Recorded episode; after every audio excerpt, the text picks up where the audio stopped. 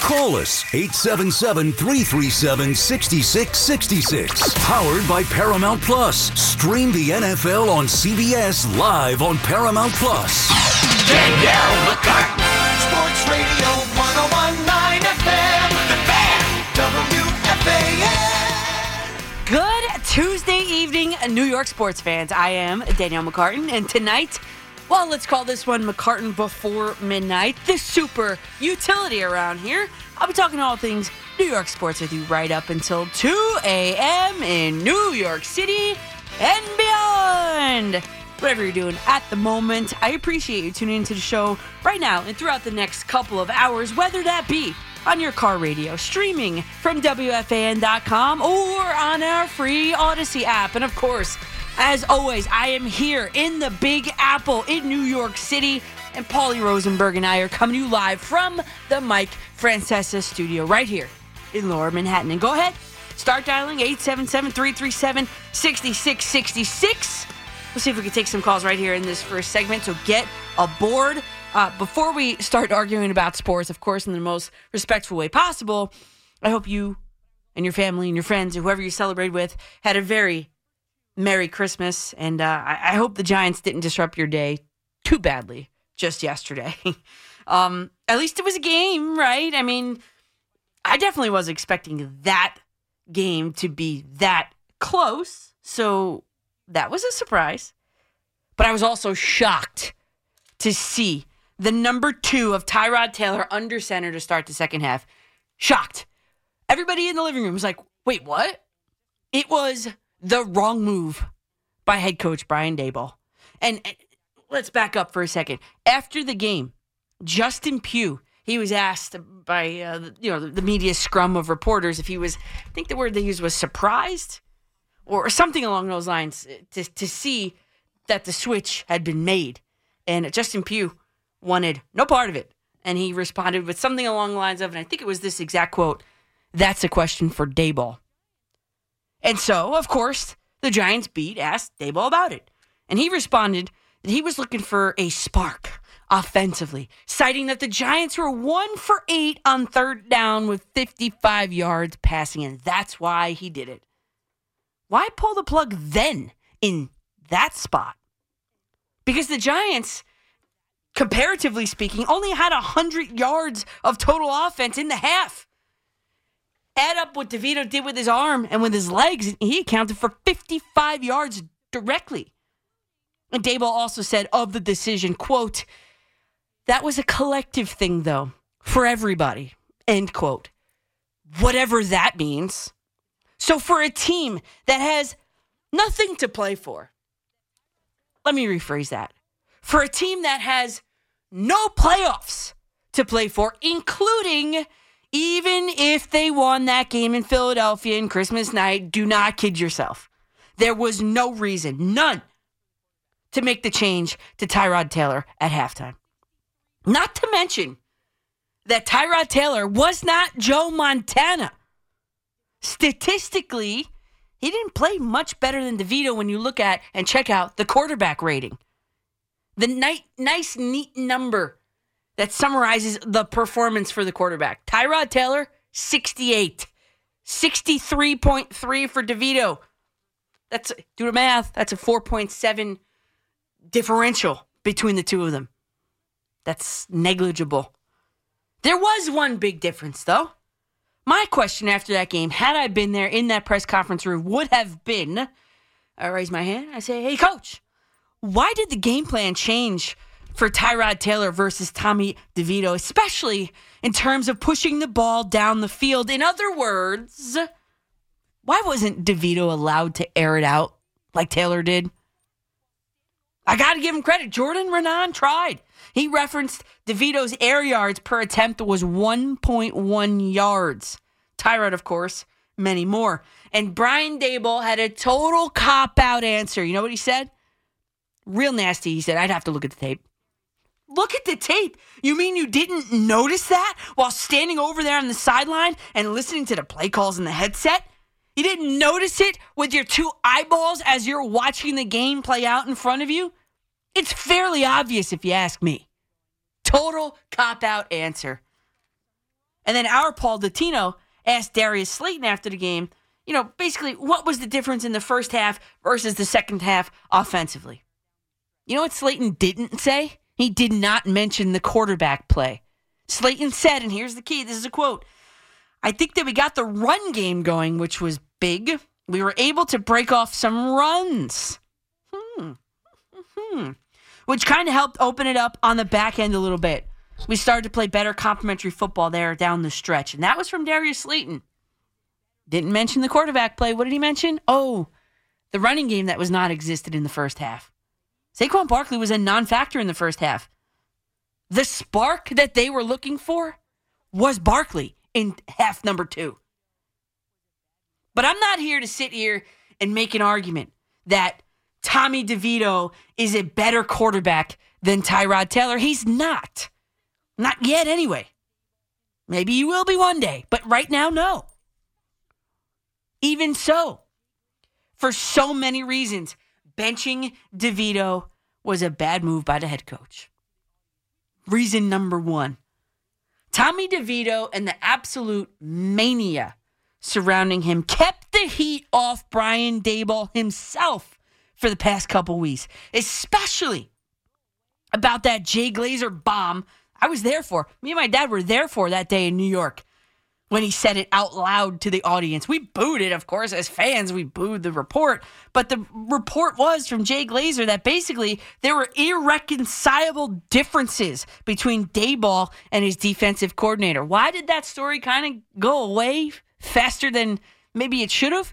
Because of Tommy DeVito and the DeVito mania. The mania that kept people engaged with the team this season in a good way. It gave the Giants the slightest slimmest glitter of hope of a Cinderella playoff berth.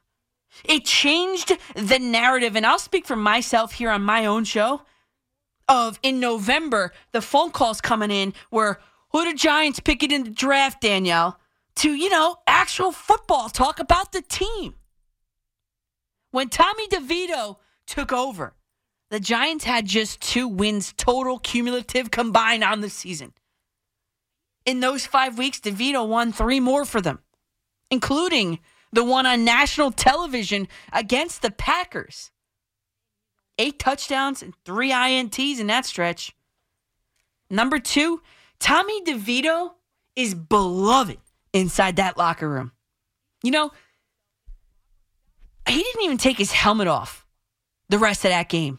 So, you know, and I wonder, I mean, I wonder what the level of confidence is in his own self that he has in himself right now. Brian Daboll better have a vice grip on that locker room, or else he's going to find himself in the Robert Saleh, Mike White, Zach Wilson debacle. DeVito will be the backup to Daniel Jones next year, or maybe not. But you know who's not going to be on the roster next year? Tyrod Taylor. Furthermore, the Giants winning games at this point in the season does nothing for them in terms of big picture off-season planning. And I'd argue that in-game, real game experience for Tommy DeVito is priceless in his development. You can try your best, but you cannot replicate that at OTAs, at practice, taking second team reps with Dan behind Daniel Jones, or even in the preseason. And along that same vein, number three, what does starting or even playing Tyrod Taylor give you at this point? There is no future for him here as a Giant. The Giants have two quarterbacks under contract going into next season. You know who's not one of them? Tyrod Taylor. He won't be one of them either financially. I checked it out. The Giants have just 38 players signed through next season. And as of right now, they've got $36.5 million to spend, which is 15th in the league. And a beloved Saquon Barkley's money problem to solve. You know, Tyrod Taylor made $7 million against the cap this season. You want to allocate that much to him next season? I'm not. Priority, higher priority for me would be to try to bring back Adoree Jackson. He's about to hit free agency. And if I'm choosing where to allocate my funds based on need at their positions, I'm, I'm picking I'm picking Adoree Jackson over Tyrod Taylor any day. And another thing, when when Tyrod Taylor came off IR, right, and he was ready to play, they didn't go to him. They went to Tommy DeVito. And you know what? Here's the biggest thing. Coach Daboll's credibility took a major hit. Here's what he said just eight days ago about Tommy DeVito starting games for the New York Giants. Well, he's earned it. I, you know, nothing from not going to make a week to week, um, you know, change. He's he's earned it. Uh, it's not always going to be perfect, but uh, he's earned the opportunity to play. Okay, coach. What changed? How has he unearned it? And now you've met with your coaching staff. Maybe you're on your way home right now because it happened tonight. I don't know what time it happened tonight, but it did. You had a meeting with your coaching staff to absolutely make a week to week decision on your quarterback. Coach Daboll, I love a lot of things that you have done for this New York Giants football team, but this is very hypocritical. Benching DeVito for Taylor, I'm sorry, it was not, not the right move for the long term of this Giants football team. I'm Danielle McCartan with you on the fan till 2 a.m. We wish you a Merry Christmas and a Happy New Year. The Fan, 1019 FM, and always live on the free Audacy app.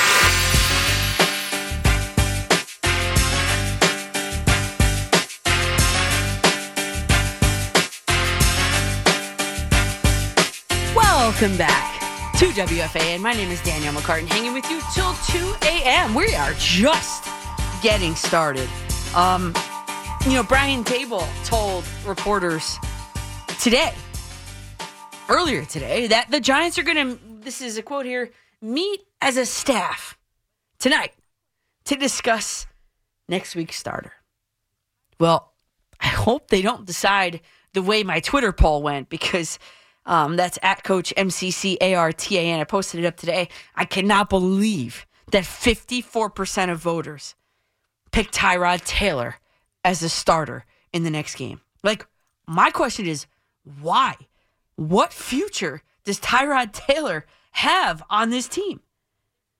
And I started to make a uh, a concerted effort here to post videos um, either previewing the show or, or, during the show on a commercial. And I've got a lot of feedback. So if you want to give me a call, it's 877 337 6666 on the phones. But there's been some feedback online. Um, this is on Instagram. This is, uh, let's see, at Tyron Coney says 100%. I didn't read really any of these on the break, so this is a first read through these here. 100% nothing to gain by playing Taylor. I thought Daboll was boneheaded for benching in the first place. Kid was playing fine. Really short fuse. I think he meant leash. Really short leash. The team has bigger issues. Let him play. We know what Tyrod Taylor is. DeVito has nothing but upward potential. We were talking about a team that's eliminated. But hey, if he don't play, works for me. Hopefully the Jets grow a brain and pick him up off the scrap heap for next season. That definitely is a Jet fan. I'm going to write him back say, just read on air. Uh, then, of course, on Instagram, there are three other ones that say DeVito was lifeless against the Eagles. He played himself to the bench. Now he can focus on his guest appearances. That's fine. And he should. This is fleeting. This this is fleeting. So he should focus on him. He can focus on him. But he didn't he didn't play himself to the bench. The spark that that team needed was actually the running run game getting going. That was the spark. Not the change of quarterback. I didn't even think the broadcast team was was shocked by it. So that was from Hacks Big Blue on Instagram. Ronju says two straight weeks. Sorry, you play to win the game, as Heard, Herm Edwards says. Tommy Cutlets, Bloom off Rose, whatever that means. Jeremy Lin 2.0. I don't know about that. You, you, you play to develop. I mean, that's that's what this is right now. You play to develop. You look at the guys around him. Who's going to be in a Giants uniform and who's not next year? Tyrod Taylor is not under contract for the Giants next season. He's just not. And he won't be. But you know who is? At a very cheap rate? Tommy DeVito. So you develop him in real games against divisional opponents. I don't understand the the the the, the short leash or the short fuse as as the other guy said. And this is this is this Giants team you know, I, I want to see him maybe if they're going to take a quarterback, it's not going to be in the early goings. Because now we can open up that discussion, right? Because now they're officially eliminated, right? So I don't I don't want to see the Giants take a quarterback, especially early on. There is not a single quarterback on the face of this earth that is going to be able to succeed in the way that this team is structured right now behind that offensive line. That needs to be priority number 1. Figure out that offensive line. Because if you insert whichever historical quarterback eh, that you think is the best of all time, that man would not be able to succeed behind that line. It's devoid of talent. It is. It's just the truth. I'm sorry. I'm sorry to the guys who suit up there. It's just, it's not good. Nobody can succeed behind that line. And what I like about DeVito, he's got a quick release. His his decision making has slowed down. And I'm wondering if he knows how short that leash is. And he's playing not to get benched in a way. And ironically, he he got benched. But the playbook also changed, didn't it? 1.1 air yards per attempt for DeVito. Tyrod Taylor, obviously many more. Why is that? I'm confused. So, I mean, th- there there are many reasons and, and, and a lot of upside to continuing to play Tommy DeVito throughout. I mean, just eight days ago, the head coach said he earned it. How did he unearn it in a, in one half, where he accounted for directly 55 yards of 100 total yards of offense in that first half, with a non-existent run game? What I mean, tell me how that makes any sense. And for a team that's got $36.5 million to divvy up next season with 38 players signed, uh, I, I, can't, I can't see how Tyrod Taylor is going to be on the team next season. Or how anybody other than Tommy DeVito w- would be the backup. Unless you're picking a rookie in the draft, which I don't want them to. You got to go out there and get a guy like like I mentioned weeks ago when we first had this conversation before the DeVito mania set in. When the Giants were a two win team, the phone calls were, "Who were they drafting?" The answer was Joe Alt. That was the answer then. Still is now. Shore up the line and build it from the inside out. The Don't be looking at wide receivers, Wan'Dale Robinson. I mean, you know, that was an all right pick, I guess, but you got to build it from the inside out. That's the way this team is going to get better. The John Michael Schmitz, I love that pick. I want to see more of it. And by the way, while we're at it, the referees in that game, awful. Awful, awful. Anyway, 877 337 6666 is the phone number to get aboard. We go to line one. And Kevin in Camden. What's going on, Kevin? What's up, Coach? How are you? I'm doing good. How are you? How was your Christmas? Good. Uh, it was good. I got a lot. I got a lot of presents. I got like got a, good, a Penn State t- uh, sweatshirt. I got some cash. I mean, you know, got a new video game for my Switch. So pretty, pretty, pretty nice overall. Good. Mom was home, so the whole whole family was home. It was very nice, relaxing day. So Very good. Can't complain. Now, as far as the get, as far as the Jets and the Giants, well, let me be honest. The Jets. I mean, it, I mean, the best way for me to describe it same old, same old. I mean, I mean, it's just, you know, yeah, Woody Johnson gives the um the owner gives the uh, coach the head endorsement, and he almost he almost gives the. I, I was like, I, I I thought for a minute, I'm like, this game not only is he gonna blow it, they're gonna freaking lose. I'm, I'm thinking. and, you, and you endorse this idiot to bring him back. Amazing. I mean, I just, uh, like you, you know that they're gonna come back because that's what Rodgers wants. But I mean, after, because Rodgers probably gonna be here for one more year. After that, what's gonna happen next? Because Rodgers, you know, and, and like Joe Benigno said, Rodgers is the de facto GM. Once he leaves, what's gonna happen? Because this is gonna set the organization back for years. Yeah, take take an atom bomb to the team, but you know what though, Kevin? They pushed all the chips in, and that's it. Well, I agree, but I mean, I, you know, I'm just tired of this because it, it reminds me of when Melo was on the Knicks. They, they did so many things to pl- plus take Carmelo. That after he left, it was like the Knicks were barren for a couple years. I'm like, this is, and this is why it, you're very worried of getting stars. But it, I just, as far that's just me with the Jets. But the Giants, look, DeVito, I loved it. I think it's time to let Taylor finish the season because he's the best option right now. As far as what happens in the offseason, yeah, you're right. DeVito's got to be the guy because don't draft a quarterback. So you guys you're- won't so be O line your first round, and then So you're letting Taylor receiver, finish out the season then? I would rather uh, Taylor because I mean you see DeVito just getting a little pressure too much. I think for so. I mean, it could be. It, it could be. It, that very well could be that he might be.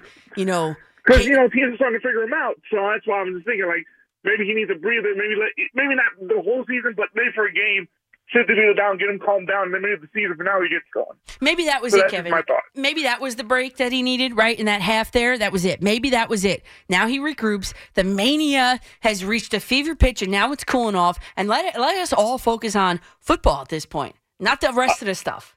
I agree. And there's a receiver. I I got to I'll I'll pull it up, but I saw it over the week. He's not a first rounder, but he's like in Temple, and he's a Staten Island kid. You know what? Bring him to New York because I think the Giants are just could use him. So hmm. I'm you know not a first round pick, but Is the name in. Amad I- I Amad Anderson Jr.? Amad Anderson Jr. You like him? Yep, I do. I saw what he does in Temple. 17 yards per game. He's pretty explosive. You know what? Not a first round talent, but you could definitely use him in the receiving corps for both teams. So, and the fact that I'm from the Staten Island too, a little bit of bias Well, that's there, what. That's it. that. that's it, Kevin.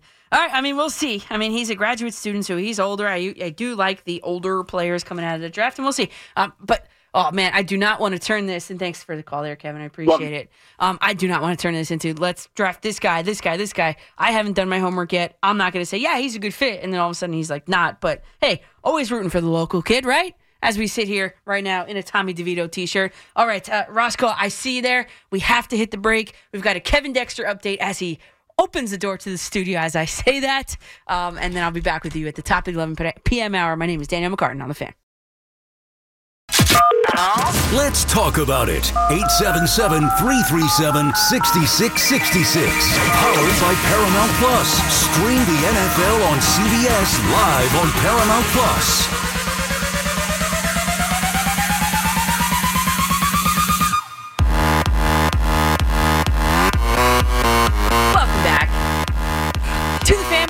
Danielle McCartan with you till 2 a.m. That is Paulie Rosenberg on the ones and twos. That's right. you driving around. Thank you for making me part of your night here. Making us part of your night. Or, whether you're undercovers, maybe, and that just woke you up. Good. I love it. That's the energy we're bringing tonight. And um, as I sit here in my Jersey Juice Tommy DeVito t shirt, sent to me by a loyal listener, thank you very much. Um, in the most Jersey story ever. Ready for this? On my way home after the show tonight, I have to stop back at my mom and dad's house to um to pick up what I forgot to take with me after Christmas. And in their mailbox, because obviously they're going to be sleeping. So in their mailbox, I have to stop by to pick up chicken cold cuts from an Italian deli in Englewood, a very good one and a gallon sized Ziploc bag of chocolate shell cannoli. No, I'm not making this up. This is the pit stop I have to make tonight. And I also, by the way, here in the newsroom brought um, tiramisu flavored panettone for everyone here. So I brought my own spoons and some napkins and plates, and and I shook up. I put the um the the chocolate powder on it, shook it up, and put it out there. And I hope everybody's enjoying it out there. Um, a tiramisu flavored panettone. Yeah, so uh, buon Natale. Merry Christmas. Happy belated, Merry belated Christmas. Merry belated Hanukkah. And Happy Kwanzaa while we're at it. 877 337 6666. Plan to have a nice sandwich tomorrow with a chocolate shell cannoli, canolo on the side. And I do plan to hit the gym tomorrow. so we'll see how that goes. Uh, all right, we go out to line two. We go to we go to Roscoe in Brooklyn. Thanks for hanging. What's going on? What's going on, Coach? It sounds like you got an infatuation with Tommy Boy there. It sounds like you're wearing the shirt. You, you know, you, you're you're you're huffing and puffing about why they take him out and the whole development. I mean, Tyron Taylor gave almost gave Would- us the uh, best. Roscoe, would you ask a male? win. w- Roscoe, would you say that to a male host? No, wait, what? I mean, I didn't say nothing wrong. Tommy DeVito is the best man for the job. That's no, what it he's is. Not. That's- no, it's not. It, it, it, showed in New England. It showed it in New, in New Orleans too. Did you see how Tyrod Taylor Did missed what they did to him in Darren Waller wide open it- last night? I I get all that. I get all that, but that's it. The the fun is over. Now they're playing football. Now you got to play football. That's great. Good. I'm glad. I- I'm glad the fun's and- over. and Let's I'm go glad- play I'm football. glad- I'm glad that I, I'm glad that he got his opportunity. If he really deserves it, let him win the job now from Tyron Taylor. Tyron got hurt. Remember, he got hurt, so that's why Tommy is balling now. Cool, but he, he's not. He's not cut out for what's what was going on. What was going to happen to him yesterday was the same thing that was going to happen to him in New Orleans. So I, I, I guess we saw the, the writing on the wall, and I'm sorry I offended you. I'm, I'm That's okay, I- Roscoe. I know you're a good guy. I you know, we we met before too. We met at the bathroom in the, that summer in the, in the Memorial Day. Remember? Yeah, yeah, So that we was were sure. Who was going to go in? Yeah, yeah, yeah. but anyway, Yeah, yeah, yeah. because there was no lock on the door, so it was like Nothing. you We wait right there there. like- someone's in there.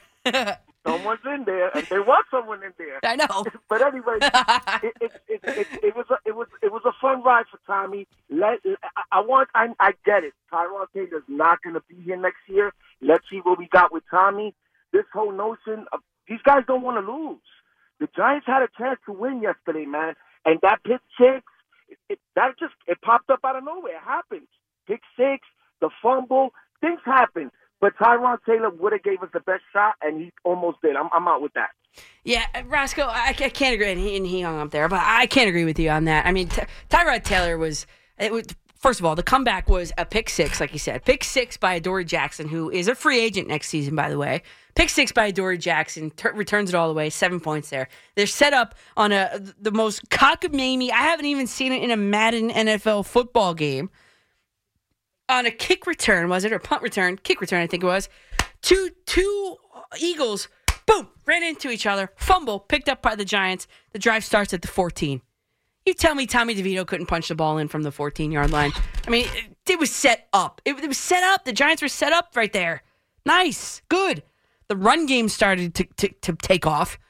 I mean, I'm not arguing that Tommy DeVito is better than, than Tyrod Taylor. I think we all know that Tyrod Taylor is a better, more seasoned quarterback.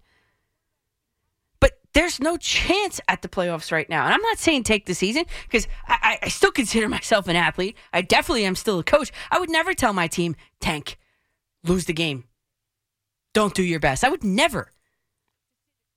But for a quarterback in Tyrod Taylor, who's not going to be on this roster next year, and for a quarterback in Tommy DeVito, who the Giants have to make a decision on next year, whether to keep or cut or, or keep on the practice squad or elevate to the active roster. I mean, be the backup. I mean, there's so much to, left to evaluate with him that they can't afford to sit, to sit his ride, ride the pine on the bench, to sit him on the bench for the rest of this season. You know what it probably came down came down to for Daboll is that they haven't beat Philly in about five decades.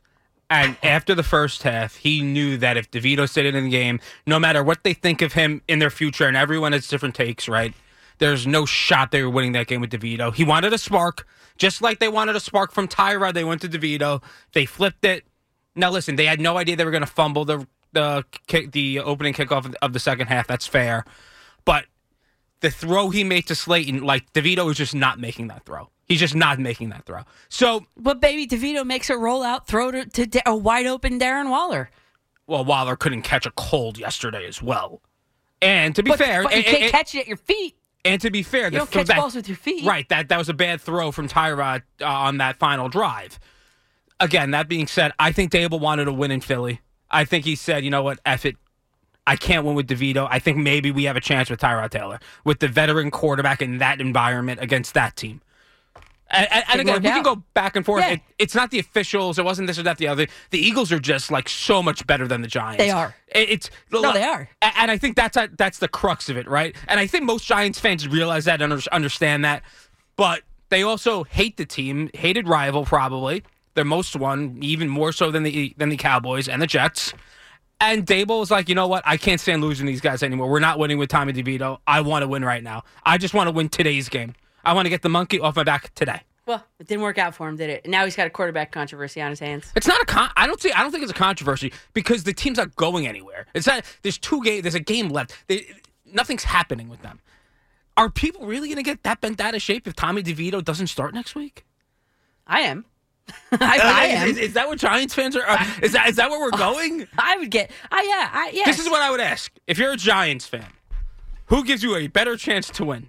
Tyrod Taylor or Tommy DeVito? But it's not about winning. It. I mean, it is about winning. Of course, it is. But they're not. You just said they're not going anywhere. No, I, I understand that. I, I'm sure they're not. Uh, From a fan's perspective, if I'm a Giants fan, I'm a, I'm a Jets fan. If I'm a Giants fan, I want Tommy DeVito to start because I think Tommy DeVito sucks and I think he has a better chance of making the Giants lose. That's what I think in my head. Well, it- I think Tyrod Taylor is a veteran quarterback who knows how to win. I mean, let's not go that far, but I would say that th- he is a veteran quarterback. He, but listen, starting Tommy DeVito for me wouldn't signal losing. Starting Tommy DeVito for me would, would, would signal looking at the future, figuring out the future. Do we need, and this is me being like in the front office, do we need to draft a quarterback to be the backup to Daniel Jones? do we need to to to look at the guys that are going to be free agents next season? Or can we rely on this guy to be the backup? He showed flashes, orchestrated game-winning drive on national TV against the Packers. With all the hype at its fever pitch, all the eyes on him. That's that's what I'm trying to evaluate moving forward. 877-337-6666. We go to Joe in Parsippany. What's going on, Joe? Hey, how you doing, Danielle? I'm great. How are you? Good, good. Yeah, I just wanted to uh, comment. Um, I think the the three wins that the Giants had were uh, a lot to do with the defense and the competition that they were playing in those three games. Um, not as much as Danny, uh, Tommy DeVito, and then I um, say I say you know, Danny too. I catch myself too. Yeah, yeah, it happens. Um, and then you know, yesterday they just need. I, I, I don't, you know, whoever was saying it before, they just needed a spark. I mean, we've been getting, you know, demolished by Philly. You needed something, and it was a game where, you know, the first half where I, I, I even turned it off. You know, being a diehard Giants fan, I turned it off. It was Oof, so bad. I said, I'm going to watch a Christmas movie. I'm going to watch a Christmas movie, and then I look at my phone. I say they're coming back, and I noticed Tyrod Taylor was in there. Um, you, you know, you needed that. He gave them a chance to win that game. Now, moving forward, now that you're out of the playoffs, you know, now I don't see it. You know, it doesn't hurt to go back to DeVito, but you know, last night they had to try something new. You had to try to beat the Eagles. I mean, maybe, but and also too, but to go back to what you said too about about Green Bay Packers. I mean, out of those three wins that they had, Washington, okay, uh, New England, okay, New England. yeah, and then Green Bay. I mean, Green Bay, they, they fighting for a playoff spot in that game on national TV. Yeah, you look at it though too. You know, Jordan Love threw interception. Uh, they fumbled the kickoff. Uh, there was another fumble by one of the running backs. Defense caused three turnovers in that game. Now I know DeVito, you know, led them to a uh, winning drive there, but that would have, you know, I know that happened. That would have happened if Barkley didn't fumble the ball, but a lot of that was the turnovers by Green Bay. Now, like I said, he's been playing well, and that's great. But uh, I mean, the, the hype is, you know, you had somebody on the air. Um, Sal Licata was already saying that he was better than Daniel Jones. No, that's That- ridiculous. better Uh, runner that's than Daniel Jones. ridiculous. Uh, yeah, there, there was just too much hype, and you know, that's the thing. But you know what? Moving forward, let them play. You know, we're out of the playoffs. I know yesterday going into that game, we don't have a real shot of making the Right. playoffs, but Correct. technically you're still in it, and you got to beat Philly because it's getting ridiculous how badly we look with them being a playoff team last year, even and just getting smoked by them by three times. You had you, you, you got to be competitive, and at least we were yesterday against them. And I think that that was a lot to do with Tyrod. But moving forward, like I said, you know, it's no harm playing them. Exactly, and and and you're going to go with him moving forward. But for me, for me, the spark wasn't the quarterback. For me, the spark was the running game getting going, the offensive line looking like competent. That was the spark for me. And of course, the quarterback play is going to improve there. Tommy DeVito would have improved too with that. I mean, and, and, and not to mention again, that game plan opened up for Tyrod Taylor. They allowed him to throw the ball down the field. When you're allowing your quarterback to have an average air yards of 1.1 yards per pass, I mean, as the defense, you could load up on that. You know, you, you could crowd the box, crowd the line, send the zero. You know it's not going to go down the field. Why not give Tom, Tom, Tommy DeVito the the advantage in that too? Mike Kafka, what's what's the deal there, Kafka? Why is one allowed to throw downfield and the other one's not? We go to Joe in Montville, New Jersey. What's going on, Joe? Hi, Danielle. Real quick, I, I'm just getting home from work, and I live right next to Parsippany, so you got two Joes. and Joe, you Um, know what? real quick. My principal is named Yeah. Joe, and he lives in Montville, and uh, he's an Eagles fan. So I, I actually thought that that was Oh. going to be him Oh. on the phone. That's not good. We're gonna have to track him down. Real quick, um, I do want to talk about Danny, uh, Danny, uh, Tommy DeVito, but the fixing, uh, tanking games. To me, that equates to fixing games. I'm so dead set against that, and I'm tired of people bringing it up, even the media, even suggesting tanking games. That's fixing games. We need to do away with that. As Sure. far as DeVito's concerned, with Tyrone, I'm trying to make this quick because I want to get out of the car. Um, Tyrone is not signed for next year. He needs to go back to the bench. We need to make sure that DeVito could be a legitimate backup quarterback. Yes. And that's all that matters because Jones, the, the other quarterback, is not going nowhere. He's signed through next year. And, and let's just put this all to rest. Right. That's it. And, and Joe, you you nailed it, Joe. And that's it. And, and that's it. You need to figure out, like I was just saying, and you just said it again. You need to figure out where this kid fits in in your depth chart. He, you're not going to be able to do that when he's when he's parked on the bench. You're just not. Someone on Twitter at Coach MCCARTAN brought up, well, you're you're also evaluating the other players on the roster. Okay, I asked who. I asked who because if you look at the contracts, there are many players offensively that are still going to be under contracts for the 2024 season. I think that the wide receiver that um, Parris Campbell is going to be a free agent. Who cares? You know, Wan'Dale Robinson's a rookie. I mean, who are you evaluating? Put the quarterback in there. Put DeVito in there. Go to Jake in Rockland County. What's going on, Jake? Yeah, hi. I just wanted to say that there is zero reason why Tyrod Taylor should be the starting quarterback for the rest of the season.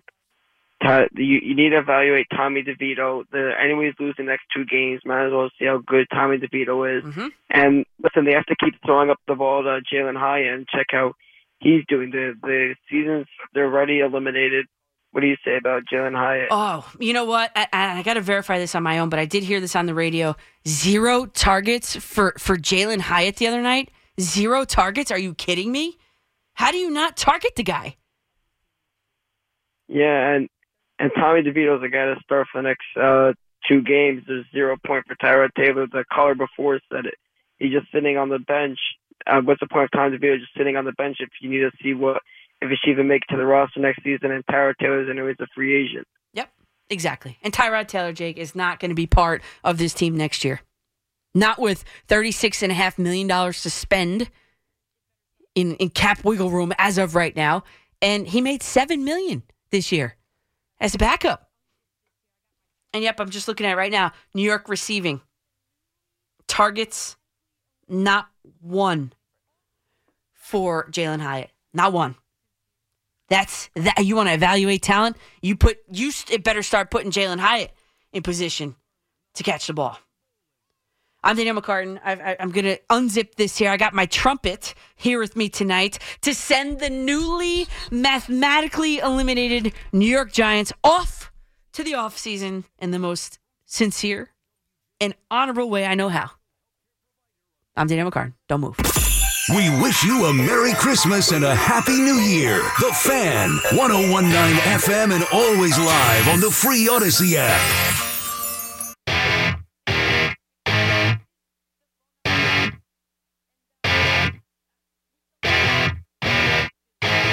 Welcome back to the fan. If those guitar riffs don't get you pumped, I don't know what does. Seriously. My name is Danielle McCartan. I hope you're not counting sheep right now. I hope you're locked in, tuned in. 877 337 6666 is the phone number to call.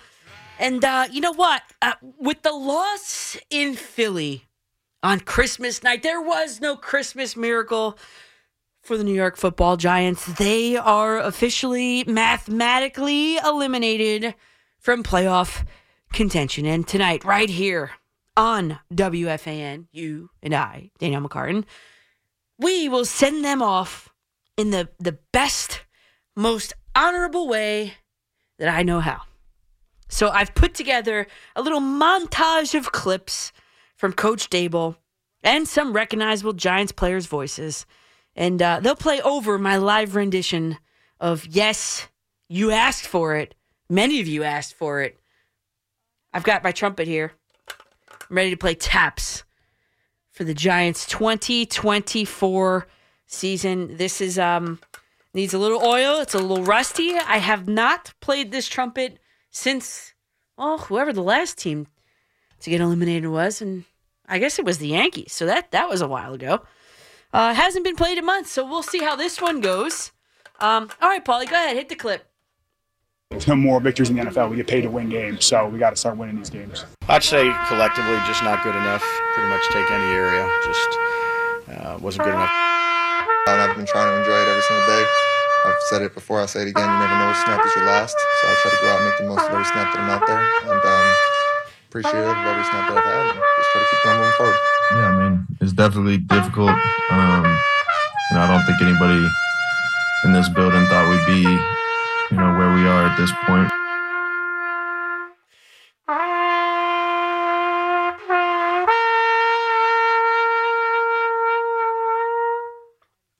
Is that right, Ray?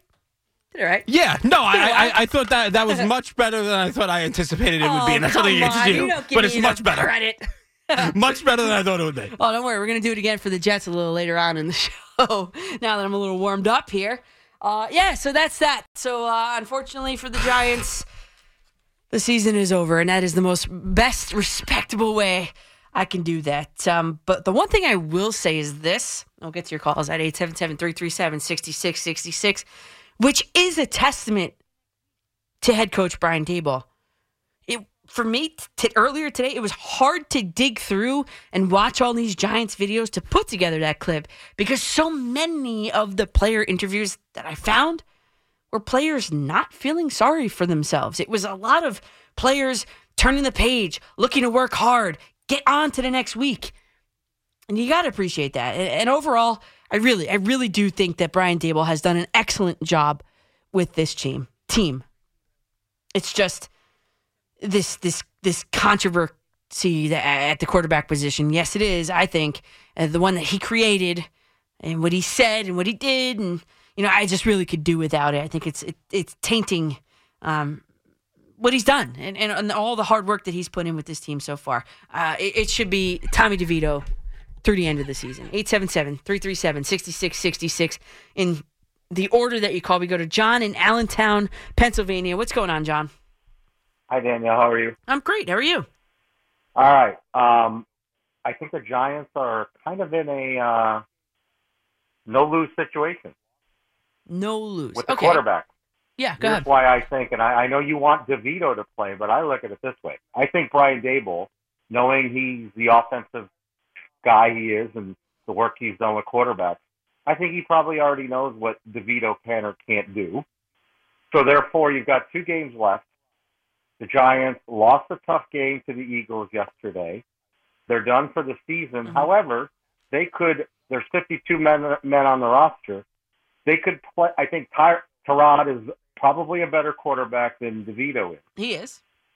So I think they could go out and beat the Rams if they play Tyrod, and then they could potentially beat the Eagles. And the culture and the I know everybody hates the word culture, but the atmosphere of the Giants would be better off than potentially if they play DeVito. And I would say if they're going to play DeVito the last two games, I'm going to say this word. I think they're going to they could play him, but I think they would ultimately be tanking the last two games. That's what I look at it as. See, I, and I, I- think they could. That's how I, that's how I look at it. I know, and it's a good evaluation there, and it's a good insight you brought about the Daboll thing, and maybe he does know what he is, but we'll talk about that in a second. But uh, putting DeVito in is not tanking because he played he five games besides this Eagles game. He, five games, he won three of the five. You know, so to me that that's not. He brought this franchise back to to the, the relevancy this season. Can you imagine what we'd be talking about if he didn't do that? Uh, yes, I agree, but I so okay. So tanking is the wrong word, but I think they're Yeah. they're try, to me to Rob's better. They're playing. They're trying. The, there's less if DeVito's out there. If they go out and they beat the Rams on Sunday or whatever they're playing, I forget with all these weekend games. Yeah. They could potentially keep the Rams from making the playoffs. Eh. And so, therefore, that's something that if you believe in, the team builds on. And I, maybe they don't eliminate the Rams, but they could beat the Rams. And if they go out and they beat the Rams, I think they got a better chance beating them with Tyrod. Then that builds better going forward than DeVito going out and maybe having a close game and maybe not winning. Yeah, but I like that better, John. And I'd rather have that because, uh, again, who's going to be on this? Who is under contract in this team for next year, and who's not? You know, you got guys that are literally rallying around Tommy Cutlets over there, Tommy DeVito. The, the, the locker room loves him. And this is a dangerous uh, situation. This is a precarious situation to be in because this is like, as I was thinking about this today, I was running outside and I was thinking, this is like Mike White, Zach Wilson all over again. The, the, the phenomenon of Mike White, right? The t shirts and the whole thing. It's kind of like the phenomenon of, of, of DeVito. And, and maybe Brian Daboll does know, you know, because I talked to DeVito's dad. DeVito's dad had a, uh, many nice things to say about Brian Daboll and how he's helped develop his son. And he also shouted out Bergen County's um, Mike Teel, too, by the way. Mike Teel and, and Daboll, his dad told me, are the two biggest influences in his quarterbacking career. Maybe he does know what he is, but that doesn't. That you don't get any. You're not getting any game reps. You're not getting any better. Let him get better.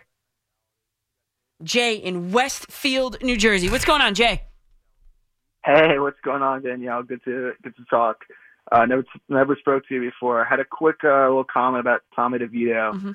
Um, yeah. So first and foremost, my buddy's girlfriend grew up with him. He always grew up as a stud. He has a quarterback mentality. We got Daboll there. He's the quarterback guy. I think he's going to keep developing. Keep Tommy DeVito, and of course, I mean Tyrod Taylor is going to cost too much to keep then too. Unluckiest quarterback in the NFL. That's you know nothing to control. Yeah. But the funny story I had was that uh oh, I'm on speaker. I'm sorry, I was talking right in the phone. Tom my my buddy's cousin dated Tommy DeVito. My buddy's And- cousin dated him. Okay. Yeah, and she said he is not that great of a guy. Hmm. So it's something to, something to discover there. Only person he dated in high school didn't really like him. I don't know, Hmm. but could could That must mean big things there. and he hung up. I didn't. Wow. I-, I wanted to know why not. I was interested to see why not. Well, Paul, where do you think that story was going to go? My buddies, what was it? My buddies, cousins. Cousins, buddy, buddy's cousin. Buddy's I don't know, Buddy the Elf. Uh, Whoa. Buddy the Elf, what's your favorite color? Watch out for the yellow ones when you leave. They don't stop. No. oh man, Paul, we have entered that hour. I think it's time. Well, here's the thing. Normally, I would say that's like a prank call, but I don't think it was. I think it was pretty. I I, I think that was a serious thing. He hung up the phone when Oh, I when I'm I asked for more I'm info. just- I'm I'm saying the aspect, the the idea of the call, because there's prank calls and there's not. The idea of that call, I think, was genuine. Hmm. We'll never know because I think it wasn't. We're on different two different sides of the fence here. I why on earth are you calling up a sports radio station at 11:30 making up that story? I don't know. I don't know. We got to have something better to do at 11:30 at night than Paul. make up that story. Paul, you've been here in the overnights. You've heard the calls. You've heard them. That's the point. This isn't the. It's 11:30 on a Tuesday night. You gotta have something better to do. See, I know all the school kids are off this week. I appreciate that. I understand that. Have something better to do. There you go. Have something better better to do. Let's go to Josh in the Bronx. What's up, Josh? I'm telling you, that was so funny. What's going on? It's like Twitter on the telephone. I don't know. Twitter on the But- telephone. Yeah, right. Tweeting on the phone. Anyway, God. in regard to the um, the future, you know, next year's draft for the uh, Jets and Giants Yeah. and everything, you know, everybody's going to call you up with their scenarios and everything. Mhm. I just want to, you know, see what happens the last few weeks here in the NFL and everything, and you know, you'll make your evaluations and you'll get a clear look at what's going on, and also in the free agency with the. Uh, you know, with the NFL and everything. Thank you for taking my call. You and Paulie have, you know, continued success with the holiday season and everything, and the great 2020-24. I'll be listening to you in the future, and have a have a great night. Oh, Thank you for taking my call. Appreciate that, Josh. And uh, you're going to be hearing a lot of me over the next couple days, and Paulie. Uh, we're back to back tomorrow night, right? Uh, Yes, we are. Well, I'm on Thur- Thursday morning at 2 a.m. Okay, so, so- I am following you tomorrow after your shift tomorrow night. Right. So that's a back to back belly to belly. Back to back, belly to belly. Uh, 2 a.m. to 6 a.m. on Thursday for sports, life, culture, dog show, and how to handle New Year's Eve if uh, you know Uh. as a sports fan. Okay. Me, I'm going to be taking notes and stuff and watching the ball drop and being ready. I'm, I'm on New Year's Day, two, Well, to, two to seven. Here's the thing. Yeah. I, I'm not going to give away the entire premise and the Oh. entire show here. I'm not. Okay. Gonna, I'm not going to do that. All right. But if if you're if you're in a relationship and the girl wants to get ready and go out, or the other way around, we have ten, we have twelve football games on Sunday night. Like there has to be a little bit of give and take in that area, and I'm going to uh, say what I think o- on that note. There has to be a little give and take with New Year's Eve plans on Sunday, Hmm. just like there was on this past uh, Sunday on Christmas Eve and on Christmas. Three games on Christmas. A lot of uh, hand washing had to be done.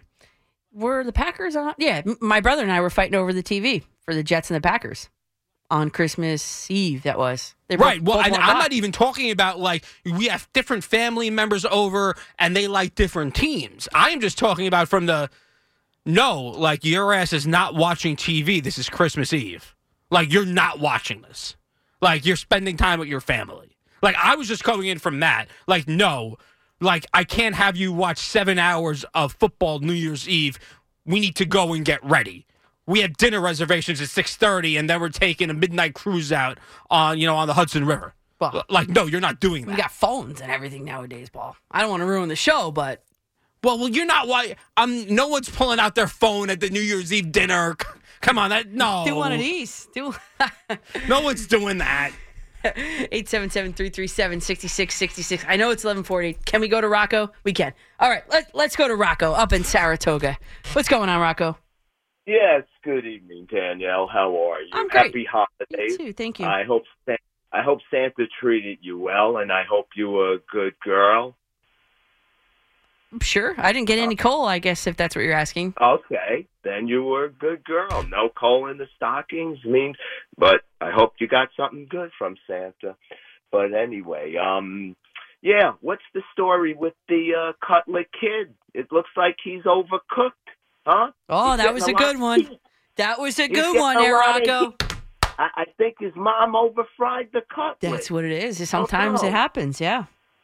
Yeah, I don't know. Hey, you mean he's not Joe Montana? Never said oh, he was. God, I'm disappointed. Man. Here I thought the second coming of Montana. Who said and, that? And look, and he's not. Rocco, who said that? I'm being facetious, I know. Danielle. I said that. come on, come on. Can't you tell when I'm joking, Danielle? I mean, not really. Oh, okay. Well, then that's why. Okay. Well, uh, well, come on, Joe Montana. Yeah, no. So come on, Come on, not the Notre Dame great, my Joe Montana. Come No, on, not yeah, happening. Right. Not happening, Danielle, is it? So what's the story? What are the Giants going to do with this situation? Is is the Cutler kid going to play the last two games? Let's see what he has. Is he going to be a back out, backup? We know what Tyrod is, right? There's no surprise there. He's Right. been a lifelong journeyman. You know what you're getting. He's a good guy. He's a good quarterback. I heard he's a hell of a guy in the locker room. Yeah. Everyone loves him. He looks like one, and, and every interview I've seen, he you know he says he prepares like he's a starting quarterback and, and all that, and I believe him, you know, and Yeah. he's he's a, he's a helpful guy. I he he is a Right. consummate professional, but Absolutely. it should be the Cutler Absolutely. kid over the next two days for two games for the Giants.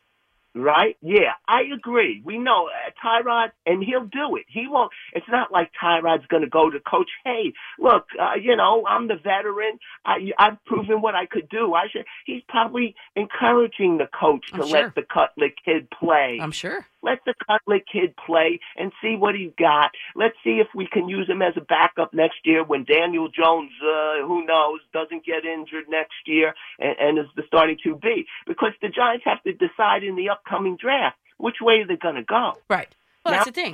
Rocco, you- the Giants are, are not in win mode, and no, although they might win, it's one of those situations where if they win, oh, all right. If they lose, it's like all right. They're in evaluation mode overall. The Giants are overall in evaluation mode moving forward. That's it. And uh, oh, I had something else to add to that. I forgot. I didn't write it down. See, when I don't write things down, I forget them. But the Giants absolutely are in evaluation mode. And, and you know what? Here's what I was going to say. For those people who are, are clamoring for Tyrod Taylor to start these games, you're probably the same people that would call me up and complain about the Giants losing ground in the 2024 draft order. You're probably the same people. You can't please you can't please you people. 877-337-6666. As we continue here, maybe we open up the conversation now about the the, the officiating. Uh, what what would you give a grade to the officiating in that Giants game? Me? I'd say F. I mean, really. And and listen, you never want to blame an L on the officials, but that was pretty egregious. I'm Danielle McCartan. It's 877-337-6666. The fan is better when you're a part of it. Call us at 877-337-6666. Powered by Paramount Plus. Stream the NFL on CBS live on Paramount Plus.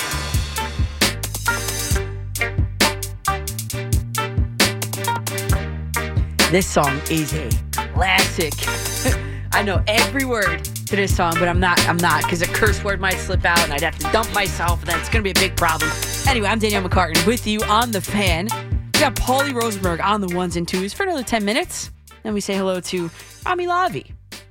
But in the meantime, um, you know, I, a story that came out uh, from that from that football game on on Christmas was the fact that Aaron Judge and Tommy DeVito were in the same restaurant. Now, this isn't a joke. It's not the setup to a joke here. DeVito told Schrager that he was out to dinner in New York City, and Aaron Judge, who was also at the same restaurant, offered to pick up his bill. That what a captain he is, right? But Peter Schrager, who is excellent, and maybe he did and they edited it out, he missed an opportunity to ask DeVito what he ordered the captain of the New York Yankees is paying or offering to pay your bill at dinner, you know you're doing something right. Anyway, 877 337 6666. And the word DeVito is trending on Twitter. Just got a tweet from uh, at Coach MCC ARTN from St. Christopher John. He says, Bad show tonight, coach. Too much Tommy DeVito talk. Bad show? I didn't think that made it bad. and we got two more hours together. We go to Michael in Lake Mary, Florida. What's going on, Michael? Hey, how's it going, Danielle? I'm great. How are you? Uh, hope you had a great Christmas. You too. Thank you. Awesome. So definitely agree with all your points about uh, what the plan should be going forward to uh, you know to stick with uh, with Tommy DeVito because it's about next year. It's about developing. It's about seeing what the future is because there'll be a place for Tyrod, just not here. There's no there's no future for him here. Right. So totally agree with that. But I wanted to touch on some of that officiating in that game because you know, it's bad enough, you know, you're you're trying to fight a team that you're not as talented as, and and, and and you're already up against an uphill battle as it is. But there were some calls in that game that were just super questionable, and and the the two that really blow out at me are. One was uh was Wan'Dale Robinson getting completely mugged Oh, on my- that pass interference, not even calling it. I mean, I mean, how the- many times is that call? The defender's Oh. head was not even looking for the ball. It was obli- It was obvious. I was oblivious. It was an obvious defensive pass interference. Obvious, textbook. Not even close. Not even close. But the one that really that really kills me is the Waller catch right before the last pat, the last ditch effort at the end of the game. He catches the ball with 17 seconds left. He Yeah. gets dinged, right? He gets up after a couple of seconds, hands the ball to the ref, and the ref is standing there. He's just standing there. He's got to sprint that ball to the umpire to place it down. What has to happen? Saquon Barkley was the one who grabbed the ball and ran up to the official to Right. put it down with three seconds left. Oh, so guess what? That clock runs out. Game's over. Not even a chance Mm-hmm. there. So, not look. It still would be a long shot to to tie it up, but come on, they could have got two more plays there, Danielle. Yeah. they could have had a could have had a ten yard out pass. Now it's maybe a fifteen or sixteen yard pass to the end zone. Mhm. So, but you know what? The bottom line is, when you're a bad team, you don't get these calls. Right. I just see it all the time. You know what? There was another call on John Michael Schmitz too when he when he Oh. they called a false start on him. I was like, wait, what? Because you Uh, know what, Michael, I, I was in the the the what's it called, the Survivor pool, and I had the Steelers that night. They had they called the same exact call on the Steelers going Mhm. into to you know to score. You know, almost the same exact situation. They called a false start on the Steelers in that situation. Oh, On the center. this, I mean, the center's allowed to pick his head up a little bit. I, it's, it's you, ha- you just can't make that extra type of move. And I watched that over and over again. I was like, there's no way, there's no way that he that. But again, that's a five and nine team not getting that call. That's just the way I feel about it. Yeah. But anyway, you have a great night. We'll talk to you this week. Okay. All right, thanks, Michael. Appreciate that. Yes. You got. it. Um, yeah, I mean, I- don't ever want to call out officiating, complain about officiating, but there were some egregious misses in that, and like he just outlined, there were some egregious misses in that game. That I don't want to say cost the Giants a game because I don't want to be that dramatic, but you know, the Waller, the Schmitz false start, the the the non-defensive pass interference call on Wan'Dale Robinson. I mean, these are three momentous plays for this team that were just didn't go their way. 877-337-6666. It's 55, which means we have to take a quick break. Uh, a Kevin Dexter update. And my name is Danielle McCartan with you till 2 right here on the fan. Call us 877 337 6666. Powered by Paramount Plus. Stream the NFL on CBS live on Paramount Plus.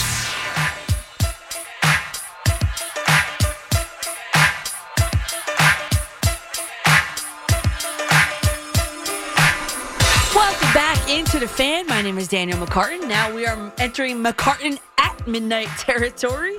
Yep, the super utility around here. I'll be back here tomorrow at this exact same time, pretty much, and uh, also on Thursday night, and again Saturday and New Year's Day, and lots of work. And I love it. I love it. I love it. So, but twelve o'clock, the stroke of midnight, also means we uh, we we say goodbye to Paul Rosenberg. We'll see him tomorrow night, and we say hello to Rami Bobby. Rami, what's going on tonight? Hey, how are you? Happy holidays. You too. Haven't seen you since I guess the holidays, so Yeah. happy holidays. Oh, thanks. You too. Appreciate it. uh, if you follow me on uh, on- on social media, or maybe you know me in real life, there are a f- only a few shows that I do not miss, and one of which is uh, yeah, Nerd Alert, Jeopardy, and uh, you know sometimes just sometimes when when they have the sports related questions, I'll post them up on social media at Coach MCC ARTAN, um, just for you to answer the other night, I, I forget the name of the category. I usually put it, but I just honestly I was too lazy to to rewind it and go back and get it. But um, the question was, or I guess the answer was, back in 1936, Louis or Louis Meyer drank buttermilk on Victory Lane after winning this auto race, and a tradition was born. What's the name of the race? Of course, the answer is the Indy 500. But I, it just made me think of a story like what, that answer, and I kind of went into like creative mode here.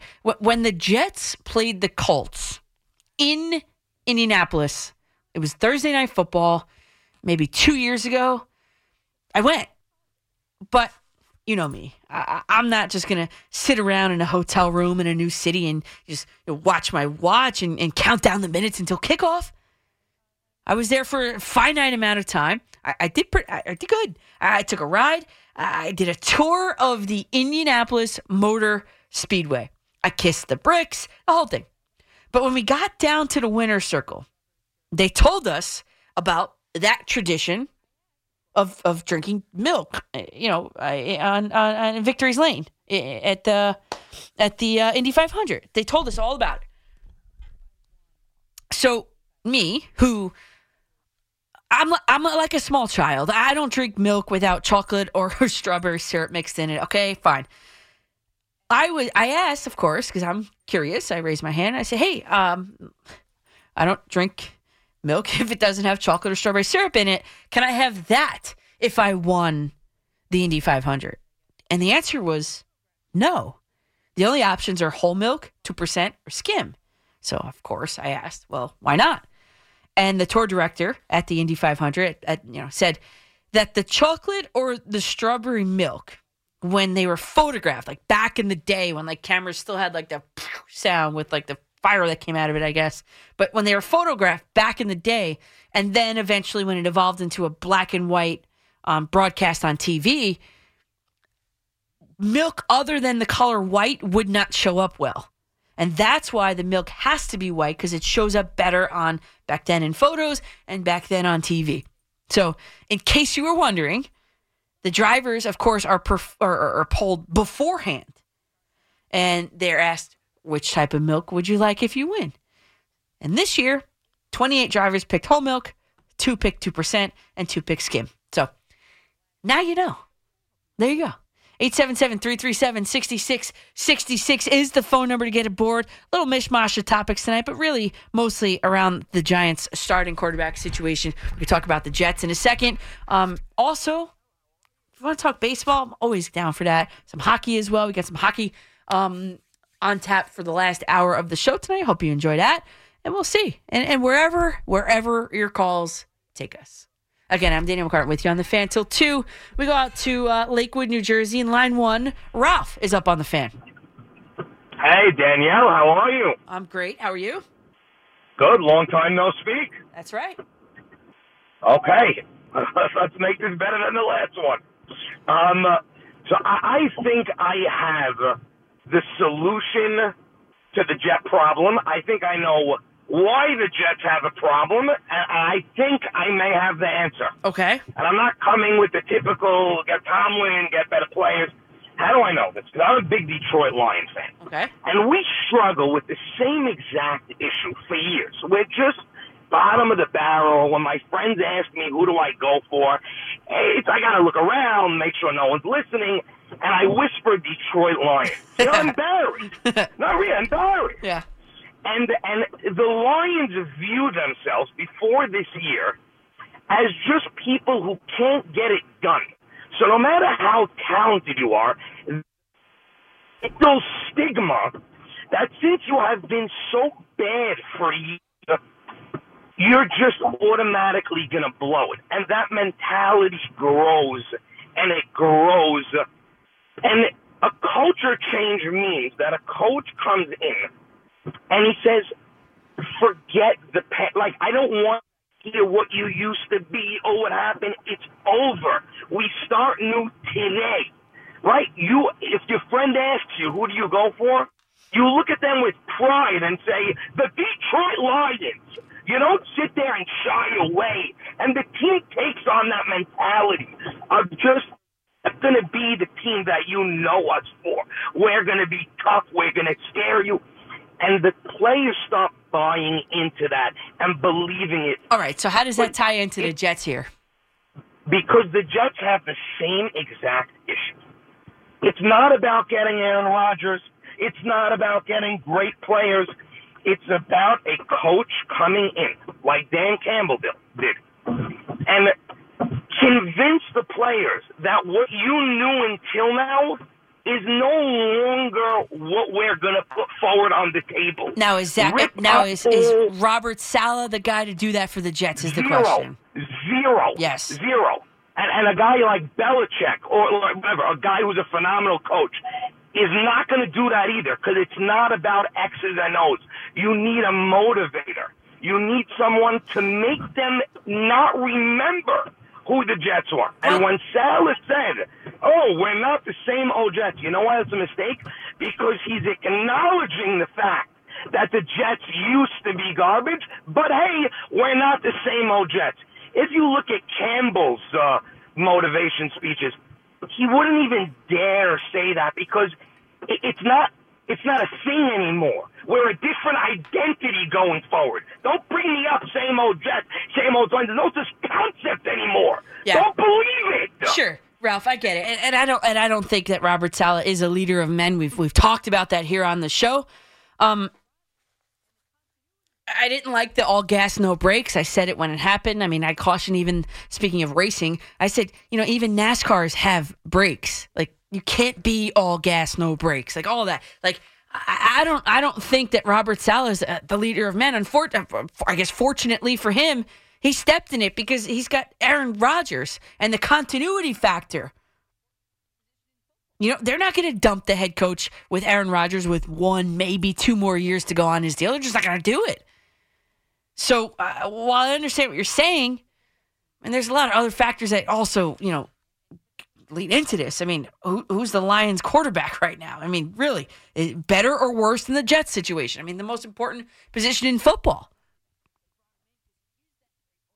And while the basketball team out in Detroit's not too good, coming on after the Nets game tonight, get it? But the the football team, uh, I mean, it's it's it's pretty good, and and but there's a lot more factors. A motivator of men, you know. I I watch Robert Saleh, and I just see him as a, a cheerleader, and the, that's the reason that like they brought him in because he is that great motivator of men. That's what they said.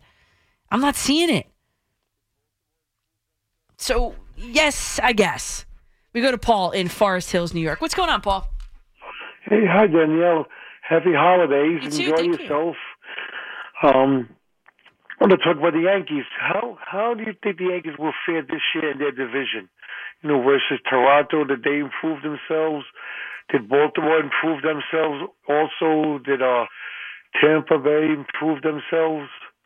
You know what? I I think Paul. I, I think it's. I think it's a little early to say. I mean, you know, you, just had Ohtani and Yamamoto sign it, and you know, big name free agent. There's still like Snell out there. Where does he land? Is he a Yankee? Is he a Met? Like I, right now, um, I think the Yankees greatly improved with Soto, of course, and, and Verdugo. They're two guys that are, are anti-Yankeean in the way that they approach the plate and the fact that they, you know, see a lot of pitches. They they put bat to ball. They get on base. So I, I'm excited about that.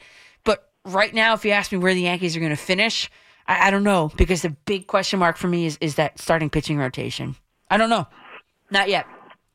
But there's um okay, we know about Tampa Bay pitching. What does uh, um Boston have or Baltimore have? Do they still have uh, pitching like they had last year, or have they changed at all? Not that I know of, um, but you look at the Orioles, and they are like that up and coming team. It's like they're the Correct. new Rays, you know, of the league. They've got those young guys, at young core. Um, it's just they- they're going to be a concern this year. May, I, honestly, I wouldn't be surprised if the Orioles won the AL East this year because of that. Mm-hmm. It wouldn't be surprising to me. I wonder what the odds are on that, actually. Right. Right. And we and we think about the New York Rangers now. They're playing really great. Yeah. You know, um, you you foresee them going deep into the playoffs this year. You know what? And it's funny you asked that, Paul, because just yesterday I was sitting there in front of the TV and looking at the odds. Rangers plus 1100 to win the cup. I took it. I took it. Oh. Because I know they got a challenge with the Boston um, Bruins, as always. They're going to be up there. What's that? I said the Boston Bruins, they're going to be a tough team Oh, to beat. yeah. Also, even though they, they've beaten them this year. Yeah. I think once or twice. I'm not sure how many times, but. And you know what's amazing? They got this guy Quick. Yeah, Jonathan Quick. I mean, this guy was a, a, a really good goaltender. You know, um, you know, a few years ago, um, and the Rangers picked him up out of nowhere, and he he's been really good for them this year. Yeah, I mean he he is filled in nicely uh, as the backup goalie there. So goal goaltending is not a concern for me for this Rangers team, where it is a concern for me for the Devils. Um, before the season started, what's the deficiency on this team? The goaltending. But the Rangers, I mean, they did. That's a great. That's a great acquisition for that team. I mean, he's he's traveled, you know, uh, in- many different places, but I remember him most because my friend Christina has Las Vegas. I talk about her a lot. Um, she lives in Vegas. Uh, they had Golden Knights season tickets, and in that year when I went out to see, he was in the goal for them, and, I, and we were like, I was like, "Who's this Jonathan Gray?" She said, oh, he's great. He's a great goal. And guess what? Now he's on the Rangers, and he's doing great things with the Rangers as well, and actually even better than he was in terms of save percentage and goals allowed per game. So Jonathan Quick is the unsung hero of this Rangers team for sure. Rami checked on the odds for the AL East here. Uh, go ahead, tell me what are they?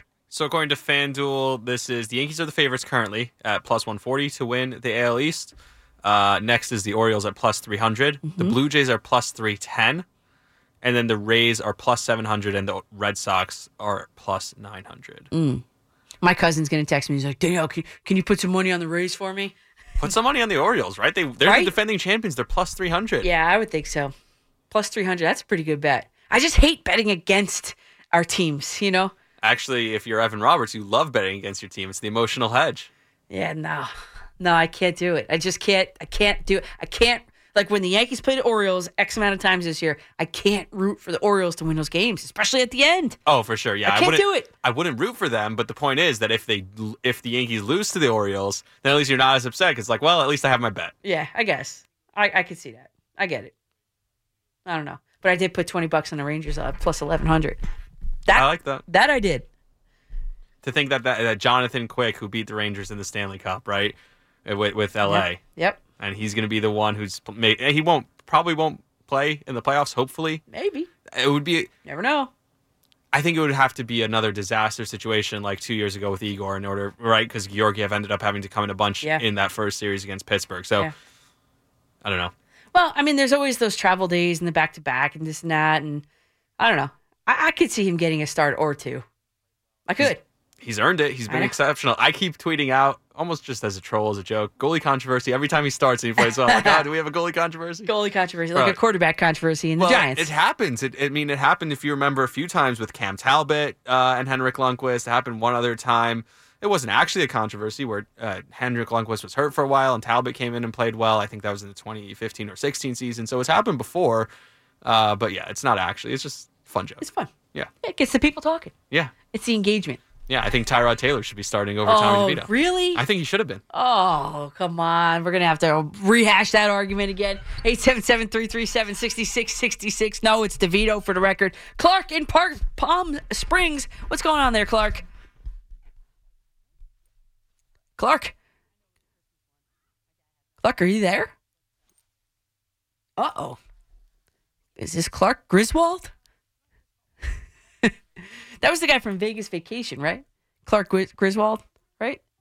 Clark Griswold, Vegas Vacation. That's got to be him, right? Yeah, right. And the other one, I know with the Christmas one, my dad had it on the other day.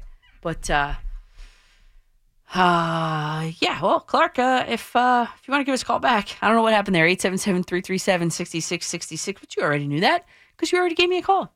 With that, here's what we could do. Um, let's let's shift a little bit to the Jets. I think the New York Jets, one of the first six teams eliminated from playoff contention, are officially they are officially running it all the way back next season, as expected. Unfortunately. I'm Danielle McCartan, and I'm not exactly sure what Robert Saleh brings to the table, but Woody Johnson seems to know. Do you? 877 337 6666. Let's talk about it. 877 337 6666. Powered by Paramount Plus. Stream the NFL on CBS live on Paramount Plus.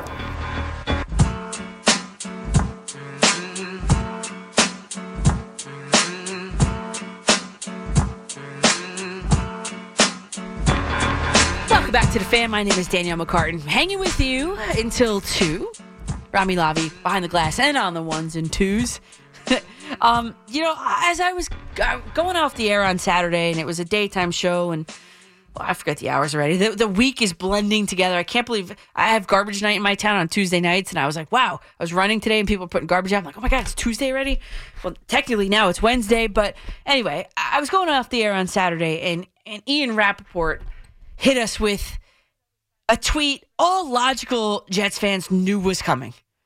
Unfortunately, he tweeted hashtag Jets set for a do over in 2024. Sources say there is no indication owner Woody Johnson will make a change, a sign that coach Robert Saleh and GM Joe Douglas will be back. That was pretty much as I was signing off, read that tweet and um, kind of had to sign off and go. So let's dive into this because this came just five days after I'm doing air quotes here. You can't see me, but you know I am. GM Rodgers endorsed all of them to Pat McAfee. So maybe Aaron was Ian's source.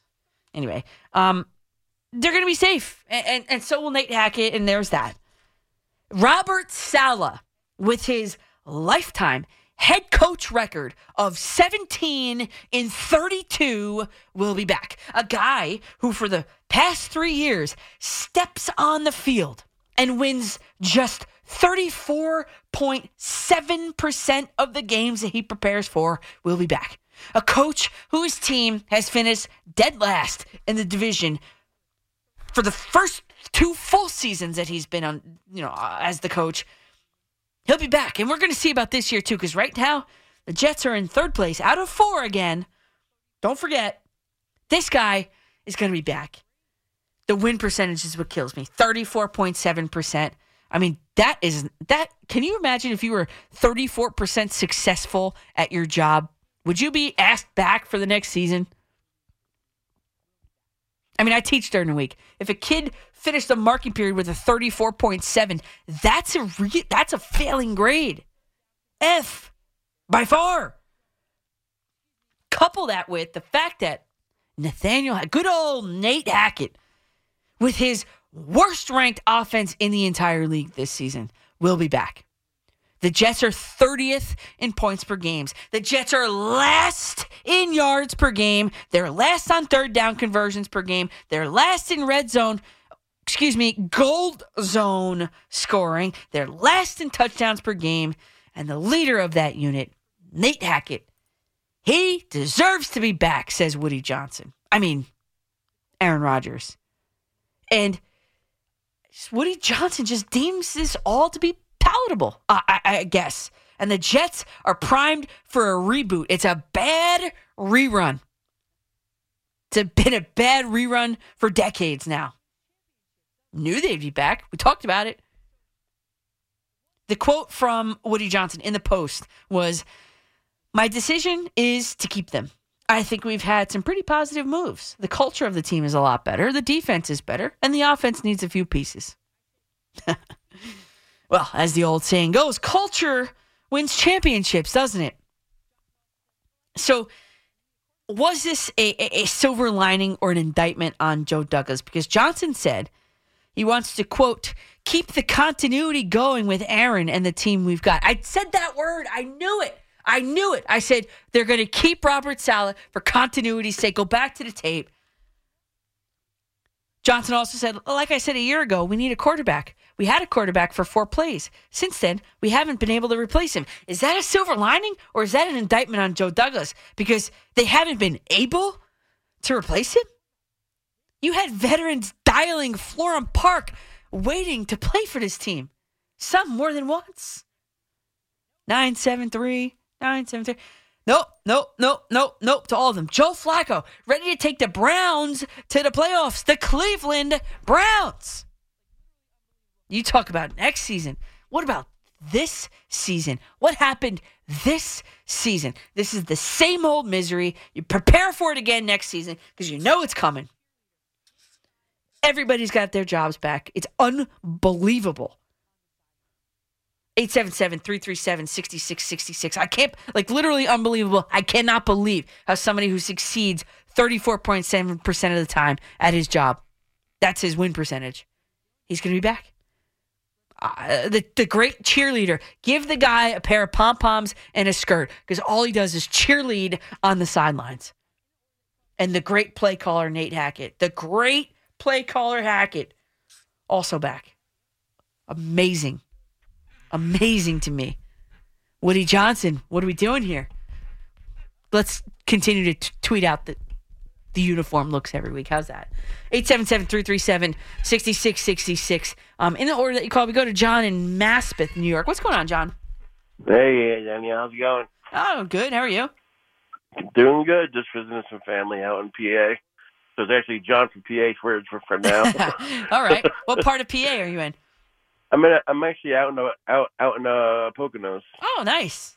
Nice. Yeah, is there so uh, any snow out there, or is it still manufactured? snow? Nah, no snow. Just a little bit of drizzle rain earlier. and That's it. You know, Man. it's pretty pretty calm here.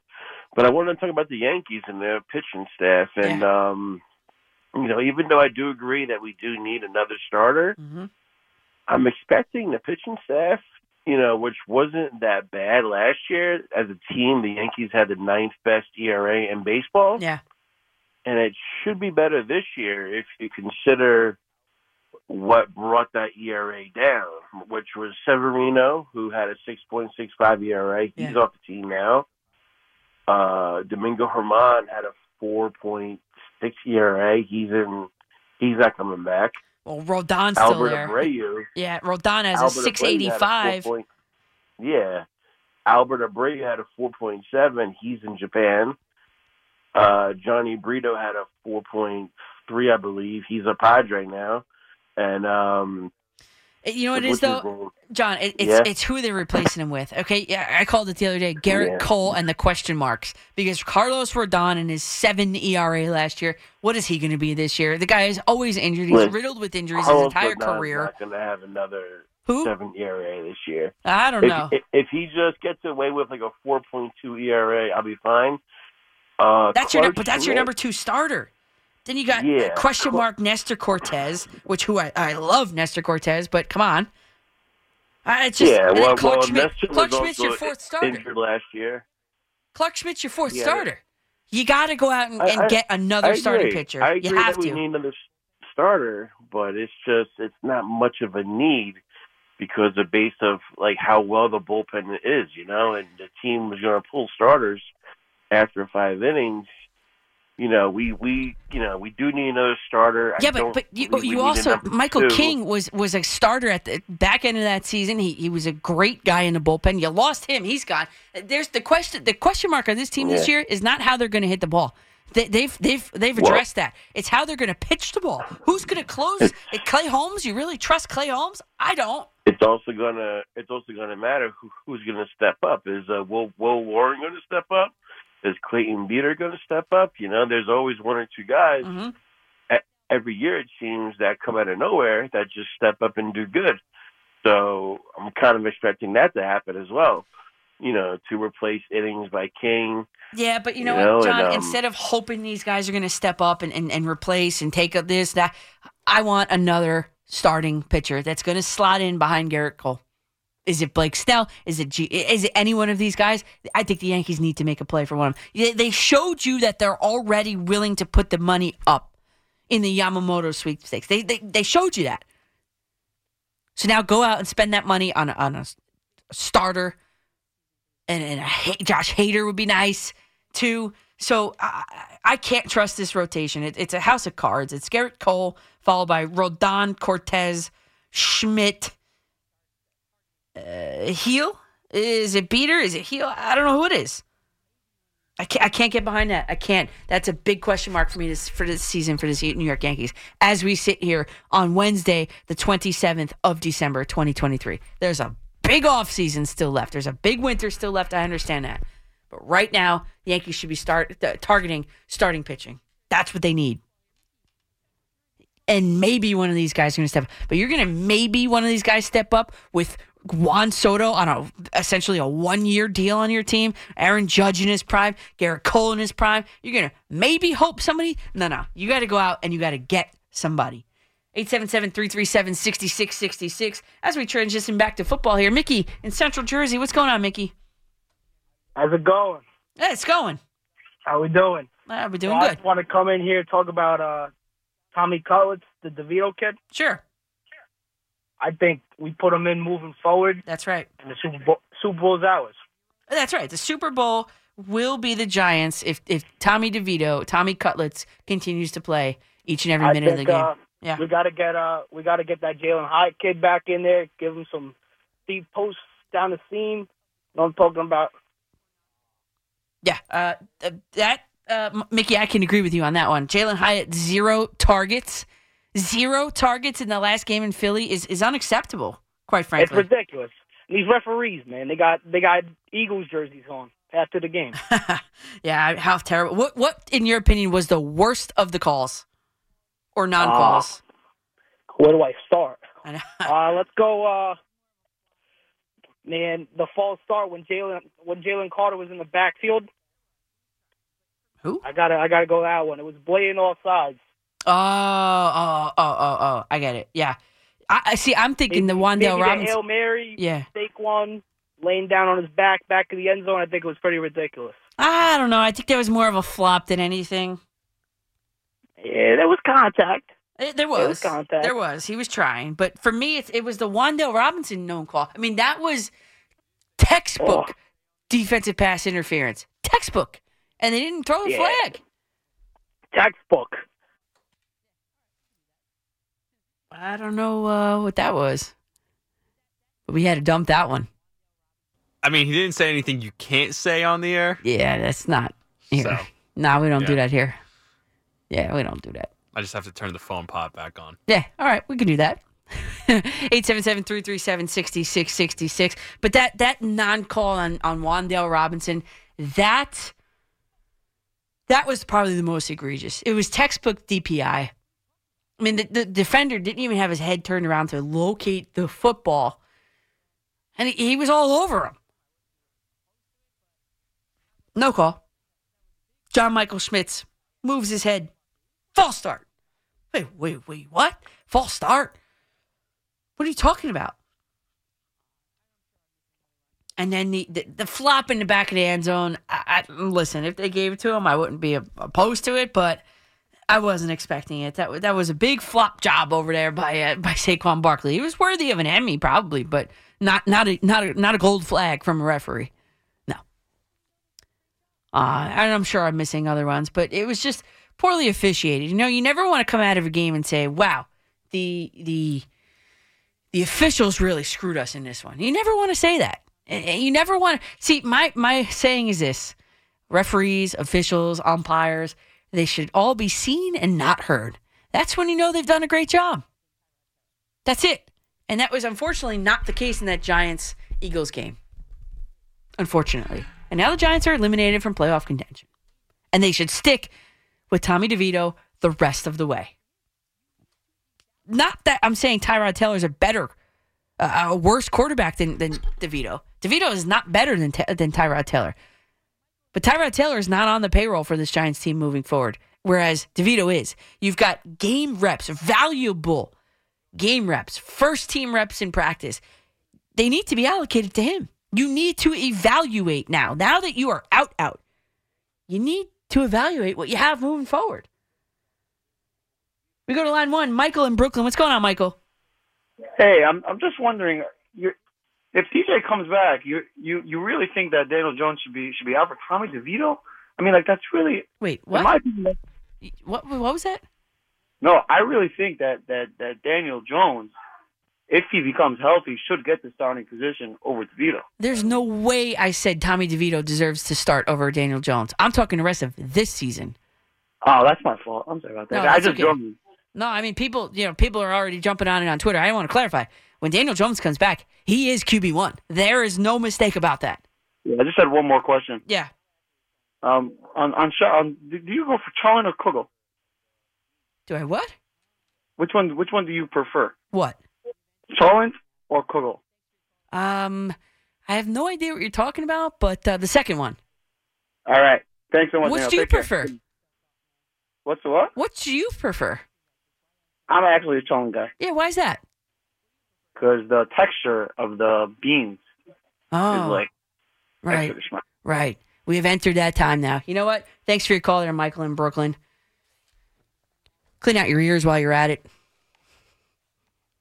Making stuff up, man. This is like this is like the Twilight Zone here. What are we doing here? What do you prefer, Charcuterie or Casserole? I'm good. I'm good. I, see, sometimes the phone connection isn't good. Sometimes the headphones aren't all the way turned up, which now I just turned them all the way up. I thought I missed like an actual like two names of two players. Which do you prefer? Yeah, but he also um he didn't hear you, so the connection wasn't great on either end, right? Because he thought you said to start DeVito over Daniel Jones. Yeah, I, I think the guy was had one too many tonight. Is what I think. I hope he's not behind the wheel anywhere. I hope he's listening uh, on the Audacy app in his house or somewhere safe. Come on, man. 877-337-6666. What we can do here is uh, let's hit the quick break here. We can continue the, the baseball talk if you'd like. I, I welcome that. Love baseball. Uh, this is a baseball town, of course. Um, Tommy DeVito talk. Uh, let me get this straight one more time. Tommy DeVito should be the backup to Daniel Jones once Daniel Jones is ready and available. Let's let's make that clear, okay? All right. My name is Danielle McCartan with you till two here on the fan. The fan is better when you're a part of it. Call us at 877 337 6666. Powered by Paramount Plus. Stream the NFL on CBS live on Paramount Plus.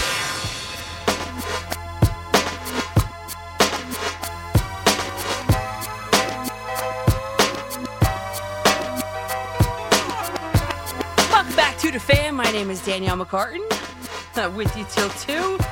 And it sounds like we've already hit that hour, right? And that emergency test, I was just saying to Rami, that sounds like uh, dial-up internet back in the day when, uh, you know, when mom picked up the phone upstairs and knocked you off the, the AOL and the internet. You're like, Ma, hang up the phone. Yeah, one of those kind of things. It just brought me back. Anyway, 877-337-6666. That's uh, the first time I've ever experienced that, uh, actually, on, on the air here, has, which is crazy because I've been here for years and, um, you know, it's just kind of weird. Anyway, 877-337-6666 is the phone number to call. Um, people are big mad over this DeVito Tyrod Taylor debate, and it's uh, all over the internet now. But people are fighting with each other now. That's when you know you've hit a vein. Is when people start fighting with each other in the comments. Um, but why don't we do it on the phones? Call me up again, 877-337-6666. Uh, moving forward in 2024, QB one for the Giants is Daniel Jones. QB two, let's see, it could be Tommy DeVito. But the only way we're going to figure that out is if the kid plays out the rest of the season for this team. Tyrod Taylor will not be on this team next year. There's no reason. We know what he could do. He's a great guy, a great backup. Probably can win you a game or two. But then the, all the people that are calling up for Tyrod Taylor, they're going to be the same people calling me up next week or whatever day I'm on after the Giant game, whatever that is. I don't know. Days are all blending together. They're going to say, JDL, why'd they put Tyrod Taylor in? They're supposed to lose the games. Get a better draft pick. I mean, you you know what I mean. So let's just Tommy DeVito. If he wins, he wins. If he loses, he loses. That's it. That's the plan moving forward. We go to line two and Brian and Sea Girt, New Jersey. What's going on, Brian? Hey, how you doing? Happy holidays. You too. Thank you. Um, I agree with everything you're saying. Danny Jones comes back. He's your starter. Let's see what Tommy uh, DeVito can do now. Mm-hmm. But here's the twist to it. The Giants are drafted in the top five picks, and Yeah. they end up with someone like Drake Maye. Mm-hmm. Tommy DeVito's already under contract next year for for one more year, and we can get out of, of Daniel Jones, the you know after next season. We don't know when Danny Jones will be back next year either with the ACL. So what do you do as a Giant? As a you know if you're if you're you know Joe if you're uh, Joe Schoen, are you going quarterback or are you looking to build up the other ninety thousand holes that are on the roster? if if you're asking me, Brian, if if I am in Joe Schoen's shoes, I am addressing the biggest of the ninety thousand holes, which is the offensive line. It- it- Drake So Maye. gonna- it's like it's like Drake Maye, Daniel Jones, Tommy DeVito, Tyrod Taylor. None of these guys can succeed in the way this line is constructed. It's just not happening. I agree with that 100%. So are you looking to move back? Yeah. And take the kid from Notre Dame? Yeah, I love the kid from Notre Dame. Yes, yes. There's another kid, Alt, right? uh, Joe Alt. Alt. Yeah, and there's another guy too. It's uh, like a Hawaiian last name. I can't think of it. It starts with an F. Can't think of it. But he, Fashanu. That's it. Thanks, Rami. Fashanu. Yeah, I like him too. Um, I would, I would, yeah, I would find a, you know, see how the season plays off. Maybe find that sweet spot, move down a spot or two for someone looking for that quarterback. Because let's be honest, the quarterback is a crapshoot anyway. And and you're gonna have Daniel. Correct. I mean, it just doesn't make any sense to, to take a quarterback to play behind this line. You're going to ruin him in the same way the, the Jets ruined, you know, Zach Wilson, Sam Darnold. It's the same story. So build out the line and then do it that way, I think. All right, I can see that. But what about Marvin Harrison Jr. if you're there and he's yeah. there? I, you know what? That That's a sexy pick for me uh, for the Giants. I mean, look what Ron, Wan'Dale Robinson, Jalin Hyatt, like they can't even get the ball to those guys. Like you can't, that, that, that's an, uh, an, an auxiliary piece for a team. The Giants need the meat and potatoes first. But I, would- I would look I'm at him. I would. I love him. I would look at him for the Jets. I'm with you on what you're saying about rebuild the offensive line, but how many times can we strike out? Yeah. Well, hopefully with Joe Schoen, and you know he's got he learned from his last mistake, and we'll see. But the other thing too is we don't have that. All our why do we keep dra- the Giants? Not we. I'm not. I have nothing to Right. do with it. But Right. the Giants keep drafting these five nine, five ten wide receivers. Yeah, I know. That that is a We problem. a- yep, We need a big body. We can't have all slot receivers. We have no real wideouts. that's right. You're right about that, and that's why I, I just I can't figure out why you know Kenny Golladay. What a flop that was. He was on paper a perfect fit, but no, I'm with you on that, and I think. Brian, and thanks for the call there. I think the tallest guy in the room, I think, is Darius Slayton. I think I looked this up once. Uh, obviously, besides Darren Waller, who has been disappointing this season. Let's be honest. Um, yeah, no, and and and by the way, if I'm the Jets too, I'm looking at that wide receiver. I am, um, but eh, the Jets are in a different scenario because the Jets have a small window. The window is now, and it's already starting to close. If I'm the Jets, and I know this sounds radical, but I was texting with my uncle the other day. They are so far into it with Aaron Rodgers. Why not package some picks?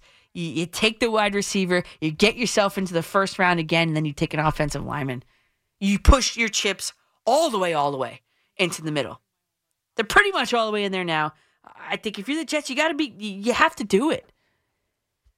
Call me radical, but that's that's what I'm doing if I'm the Jets. So I'm, if I'm the Jets, round one, I'm trying to come away with with that wide receiver and one of the top three offensive linemen in the draft. And again, I'll do my homework. I'll let you know who I prefer and all that and, and all that. But it's not time. This season is still on. It's not time for that. But believe me, I love draft prep homework. Love it. Put together a little guide, print it out, color code the whole thing. Oh yeah, I love doing it. So don't worry. I'll have the picks for you. All right, now we go to uh, Juan in the Bronx. What's going on, Juan? Hi, Danielle. How are you? Great show. Thank you. Appreciate it. I'm doing good. How are you? Oh, I'm fine. I'm fine. Thank you. Hope you had the best uh, Christmas. Thank you. You too. Okay. Uh, listen, I know, I know, I'm asking for too much about as far as changing gear, but if I could get in a little something about the Kansas City Chiefs. Okay, let's try it. Okay. Uh, obviously, it's over and out for them. Okay. Obviously. And, hello. Obviously.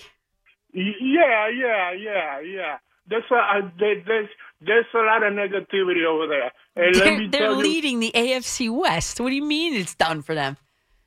well, you know, with the uh, the tantrums and uh, and uh, the quarterback and uh, the uh, uh, what's his name, um, the um, uh, the coach having to bump into. Uh, what's his name, the the the uh, the, quarterback and stuff. There's a lot of stuff that we see.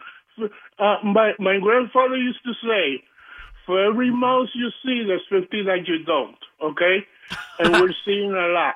That's, And that's me- funny you say that, Juan, because there, there's a mouse on the loose in my school in the in the French classroom. Hey, yeah, but let me give you let me give you the meat.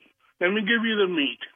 Um, you can bet that the season, the second the season is over, Kelce and his Kelce, his teammates are gonna say about him things like, "Well, since he met that girl."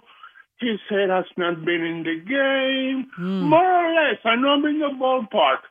And then, if you think it's ugly now, then you will see it'll carry over into next year. Oh wow, Juan, you are predicting the demise of the Kansas City Chiefs. You you're on to something with the quarterback and the girlfriend. Taylor Swift is taking down the Chiefs. She's she was planted there actually uh, by every other team in the league to take down Travis Kelce and the Chiefs, the nine and six AFC West leading Chiefs. And don't get me wrong, they are not the the juggernaut that that they have been in, in years past. But come on. come on. If, let me check the NFL playoff picture because if the season ended, I love this. But if the season ended today, Oh, come on. Of course it's not going to load. Freaking kidding me? It loads every other time except for right now. But I would venture to guess that they've got one of the top three seeds in the AFC. I mean, oh, come on. AFC. Here it is Ravens one, Dolphins two, Chiefs three. See? There it is. Chiefs are third seed. The demise of the Chiefs is on Taylor Swift. Come on. Come on now. Come on now. Although Travis Kelce did drop two passes right in the breadbasket, I saw. But come on now. Talk about the Chiefs. All right. Well, bring something to the table there. Bring it. You got to bring it. anyway, 877 337 6666 is the phone number to get aboard. My name is Danielle McCartan. We've got a quick little short break here. Um, we've got a Kevin Dexter update, and I will be back with you at the top of the 1 a.m. hour um, for the final hour of my show right here on the fan. Call us 877 337 6666. Powered by Paramount Plus. Stream the NFL on CBS live on Paramount Plus.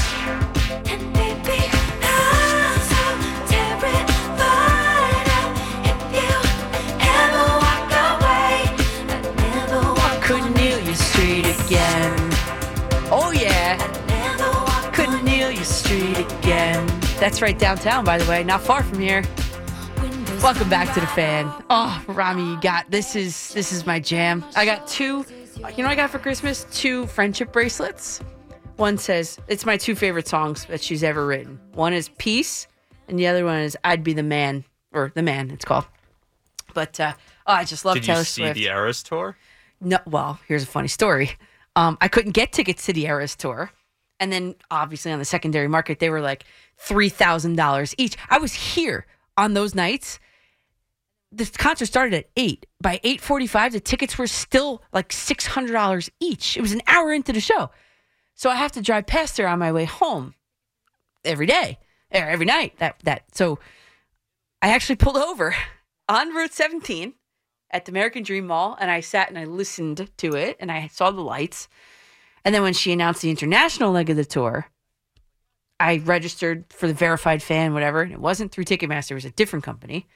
And um, we got tickets in Italy. We're going. Oh, that's awesome. Isn't that That's even better because it's Italy. That's Yeah. so cool. Because Yeah. I had a ticket, I turned it down because I didn't want to go with the group that was going. It just What? wasn't my crowd. What? um, and I didn't even sell the ticket. I, I was like, yeah, just give it to one of your friends. um, and meaning I didn't pay for it, obviously. One Yeah. of the friends paid for it, but I saw the prices on the secondary market. And I was working in Secaucus at MLB Network that night. Oh. And I drove, uh, that's right there. Yeah, And I I, drove by also, but I wasn't jealous. I just, uh, if it was any other, I think she got to the point where now she's like TikTok famous, and so it's not like, you know what I mean? Like the the type of crowd isn't exactly my crowd that was at oh, these concerts. it's like, yeah, I teeny boppers yeah, like. I didn't want to be there. So, Oh, uh, I'm man, I would've fan. taken Never it. saw her live, but uh, Oh, I, I I, just didn't want to be with that. fantastic. I've been a Taylor Swift fan from the original, like the original original from the first album. So, I think Fleegs went to all three nights or something like oh that. I mean, God, what? uh, Fleeks is a, a crazy I knew, Swifty. I Like, knew that, but I didn't know he went to three. Shows. I don't know if he went to three. I made that up, but I know. I think he's been to her. This is not the first tour he's gone to. I Yeah. know that for sure. I, you know, I think back to too when when I had two tickets to the Reputation tour. Nobody wanted to go. No one wants to go to see Reputation. Well, that was not her best album. Yeah, I agree. But no, I know it was like barren. It was like tumbleweeds. No one wanted to go. And then all of a sudden, Eras tour comes around. And it's like, That's what oh, I'm saying. She got like a little bit more like trendy. Yeah, I agree. Whereas I think, and I know from people who went to both, the Ed Sheeran concert was a better show. Like a couple Yeah? weeks later. Hmm. Yeah. I didn't go to either, so I don't know. But anyway, we're going to uh, in in, uh, in July. We're going to San Siro Stadium in Milano. That is so cool. I love Italy. I've been once only, but it was awesome. And yeah, seeing a concert out there. I know my parents did something similar to that. They wanted to see Bastille, and they were on a Europe tour. Mhm. And I think they saw them in Prague, if Okay. I'm not mistaken. So also just like super cool. It's to crazy. Travel and then have a concert in there. Yeah. Um, I was gonna go. My friends went to Amsterdam and they saw Mumford and Sons there. Oh. I saw them at Madison Square Garden. It was just as fun. Yeah. And by the way, you wouldn't know that the people from who are in Madison Square Garden were from New York when you were at that concert. It was such a different crowd. Also, I mean, people came out of the woodwork for. I don't know if you know, like My Mumford friend, and Sons. yeah, but my friend ended up Lauren, my friend Lauren, a good friend. She went to that show, same show you were at. so much fun. I, I loved it. uh, not my Different than a Knicks game. Yeah, I'm sure. I were a Rangers game. Yeah. But yeah, so uh, that's that's the story about the Eras tour. So a long-winded answer to the question, "Are you going?"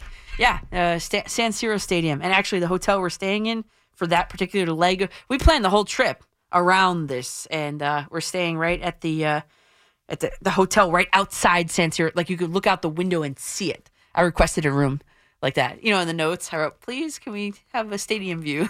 So I was at um. Let's see. Like I said, I work at MLB Network. So the next Yeah. morning, I was at uh, the Starbucks in the hotel. I th- I'm gonna forget. I used to go there all the time when I over the summer when I was working for MLB. But um, and now I can't remember it. But there's a Starbucks in one of the Marriotts that's a re- like a five minute drive from MetLife Stadium, and it was full of girls still with glitter all over their face and stuff like that. And I was like, well, I think I made the right choice not to go to the concert, but still would have been cool. oh my god. Yeah, it would have been. Anyway, 877-337-6666. I could talk about Taylor Swift the entire rest of the night. But Jesse wants to talk about the, the, the Mets. So so Jesse in Queens, what do you have for me? Hey Danielle, how's everything? Um, love talking to you. The Mets. I mean, uh, what are what are they doing? I mean, Adrian Houser. Yeah. I mean, these all these moves. How? If I was Yamamoto, why would I want to come to them? I mean, the, the Dodgers signed Ohtani. They traded for Glasnow. They're, they're showing they're trying to win. And what are the Mets trying to show other potential uh, free agents that want to come over here or that they want to come over here? What are they trying to show? You know, if I'm if I'm a top free agent, I'm not going to want to come to the Mets because it seems like they're not really going all out trying to win. Yeah, Jesse, that is ex- the exact point I made in one of the videos I posted in one of my last shifts. The, the Mets are not an attractive destination right now. Steve Cohen and all his money has not yet established the Mets as an attractive destination for these big name free agents. I totally agree with you on that. I'm I'm I'm pissed because Yamamoto is legit. He might contend for the Cy Young over here, and I'm sure he was considering the Mets, but he saw what the Dodgers did. They traded for Glasnow. They got Ohtani.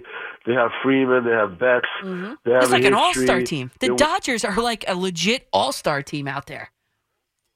It's unbelievable. I mean, come on. Steve Cohen wants to be like the Dodgers, so start acting it like it. Yeah. I mean, go get Jorge Soler, maybe go get Bellinger. You know, try to make some moves. Show the people that you're really, you know, trying to. Let, let's not let's not talk about, you know, punting on this season. I mean, you're you're a mega billionaire. Right. You go for it. Yeah. I mean, what's the you know you know I, I don't understand this logic. You know, I think I think it might might have been a wrong move to get Stearns because he comes from a, a Small, small market. He's operating the Mets like a small these- market. Yeah. operating like Sandy Alderson, you know, Adrian Houser, and sign, you know, Luis Severino, and get these get these guys to minor league deals. This is like Sandy Alderson all over again. I, I'm just like, uh, come on, we're a big market. This is New York. I give I give credit to to Cashman for going out and getting, getting Soto. They might have they might have him for one year, but at least they tried and are showing their fans they're trying to win. So I'm disappointed. I'm really, I really am disappointed that they could do much better. Yep. Thanks always. Appreciate Yeah, it. Yeah, Jesse, that's a good call there, and and, and I agree with you. And um, I, I uh, the only thing I could say is that the winter is long, and and we'll see what else the Mets can can pull off. You know, uh, uh, but I completely and totally agree with you. I really, I, I have nothing to add because you literally took the words kind of right out of my mouth on that one. Yes, I agree with you. Um, and the Mets, it's like poke 'em. Are, are you are you alive? David Stearns, are you alive? What what are you doing out there? I was hoping that we'd hear more hot stove no- news this week, knowing that the Yamamoto has signed and all that, but I, I, I- guess not. I guess we'll have to wait and see. 877 337 6666. Uh, Let's go out to Brooklyn. We've got John on line two. What's going on, John?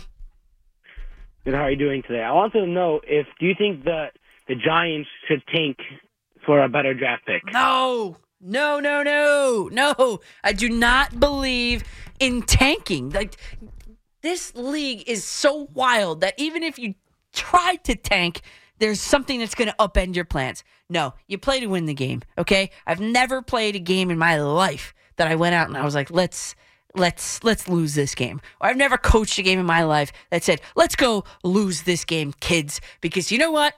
We're trying to tank. I, I mean, and it's not even at the professional level. It's at the recreational level. It's at the high school level. No, no, no, no, and no. I do not believe in tanking. You play to win the game, and that's it. That's it. You know, and, and the Giants, their situation's in a little bit different, of course. There's not much left for them to win. The Giants have shifted into a more of an evaluation type scenario but it doesn't mean they're not trying to win the game. You go tell a, a, a, a locker room full of motivated professionals don't win that game. The mutiny that would occur, they would score 100 points. No, not, not, not, never tank ever. Rob in Sayreville. What's going on, Rob? Hello? Hello. Hi, how are you? I'm good. How are you? I'm good. So I'm driving on these foggy roads, and it's making me think of the the Jets' upcoming future. Very foggy. Oh, I like Uh, the, what do uh, you the think al- about? analogy there. Thank you, thank you. What do you think about keeping Saleh as head coach? I don't know if I like it. No, I hate it. I hate it. I actually hate it. I, yeah, it's well, they haven't had they haven't done nothing good for us. Nothing good for us at all, and I just don't see anything good to come. Yeah, at the, all. The only thing i- is the word I used a couple weeks ago. The word Woody Johnson used is the word continuity.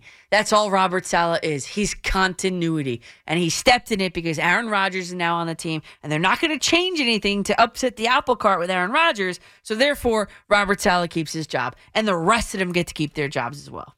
Amazing. Man, we are really in it tonight, huh? Yes, you, you can't say those words on the radio. And you can laugh about it all you want, but we can't say that. Rami, we're really in it tonight. But uh, should Robert Saleh be retained? No. He's got a 37 win percentage in his career as a head coach. 37% of the games he goes out there and wins. But for continuity's sake, it is what it is. I missed what he said. Can you re-say it? Can I re-say it? Oh, sure. You want to dump me too? oh man, it's it. I'll tell you on the break. I can't with these calls. But Bill, Bill in Bristol, Connecticut heard it. Bill, let's keep it clean here, will you? Favorite uh, WFAN personality. Say that one more time. Um, I didn't hear you. I said you're my favorite WFAN personality. Oh, thanks, Bill. I appreciate that.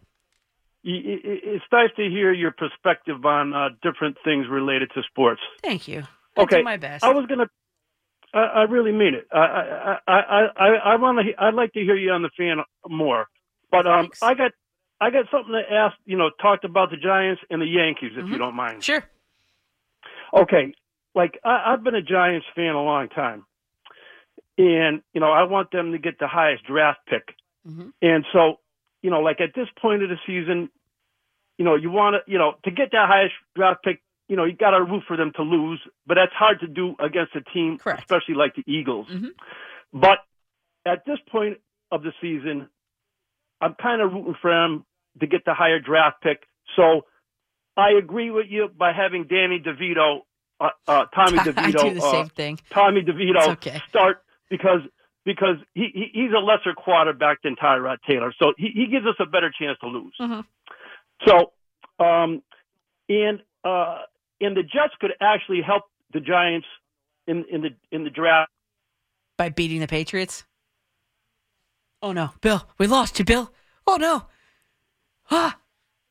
Same number Giants w- were to lose out, and you know I'm not sure the strength of schedule, but it's possible the the Giants could even jump up to four if if New England was to beat the Jets on the last game of the season. Yeah, I think you're right on that. I'm looking at a strength of schedule. Yeah, yes, for sure. If if the Jets, if that happens, yes, the Giants would be the fourth overall pick. Because in front of them, they've got. Um, thanks for the call there, Bill. They- They've got Carolina uh, is the number one overall pick, but that's now in Chicago. So it's technically it's Chicago, Arizona, Washington, New England, New York Giants fifth overall if you're keeping track there. So it- it's it's like you don't want to root for your team to lose. It's almost uh, the- I'd rather take the the stance of let's let's root for the teams in front of them to win. Really. So um, hopefully. Uh, for the Giants' sake, the, the the Patriots end up beating the Jets, which is very well possible. Um, and the Giants can move up a spot, theoretically. So we'll see.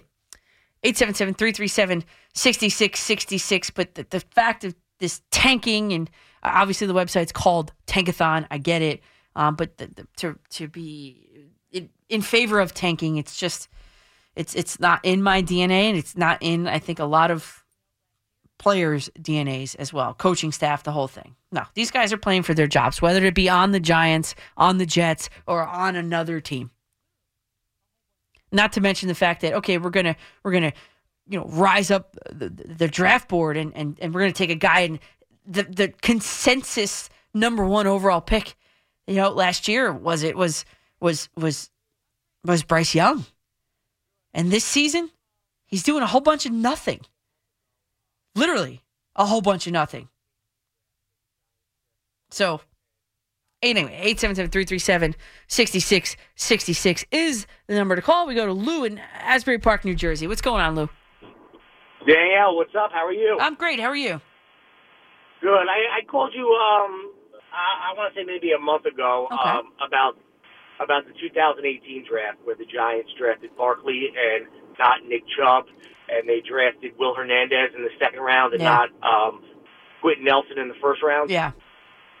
So uh, basically, with, with all these calls about tanking, this, that, and the other thing, Mm-hmm. it's it's it's not where you draft; it's it's who you draft. Right. I mean, we're we're looking at a game last night where you had Lamar Jackson, who was drafted the last pick in the first round, going up against Brock Purdy, who's basically an undrafted Oh, free agent. Mr. I mean, Irrelevant. Yeah.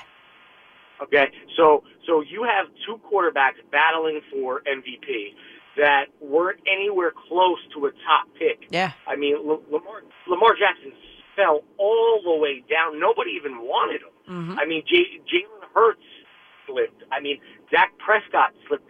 For for every high priced pick, um, where you have a fifty percent, you know, pass fail, you have such good quarterback play that go in the late rounds that you know if your team is developed and your team is there, that's just the icing on the cake. Correct. Yeah, I, I totally agree with you. But the the problem is for the Giants, their team isn't there. The Jets, they're closer, but that offensive line is also not there. So yeah, I agree with you. Uh, that's why I think the Giants should stay away from drafting a quarterback. I'd be really disappointed if the Giants drafted a quarterback this year. I would. I just don't see a lot of upside with these young quarterbacks on that team right right now. Yep.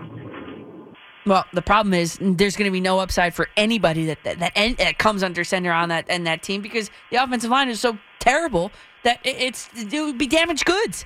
I mean, think about Daniel Jones. He didn't come in with any injury history. He now has one because of that offensive line. Uh, No, you're 100 percent right. And and and if you're a team like let's say New England, for example, that that has that core solid defense there, Correct. they have about 106 million dollars in cap space, and they're looking, you know, at probably a Jayden Daniels or something. Like That that makes sense because they have a boatload of money to spend on the offensive side. I think they spent about 99 million on defense, and they have about. They're losing about nine million in players. I think uh, Dugan. Uh, Well, or for no, next year, yeah, for next year, the Patriots are in the third best uh, cap scenario for next year. They've got seventy-five million dollars to spend. Yeah, so that that that makes sense. They could load up on a quarterback. They could fix some issues on the offensive line, get Yeah. some playmakers. But on a Giants standpoint, I just I just don't. Yeah, just they're not don't see it. close. They're not close, and that, that's a problem. I, I'm totally with you on that, Lou, and I appreciate the call. And the, the draft is the big, the great unknown. Brock, Pur- uh, perfect example you used. You used uh, J- Jackson and Purdy. Think about Tom Brady, one of the greatest to ever play the game. Where was he drafted? What 199, right? Same as oh Henrik Lundqvist, by the way.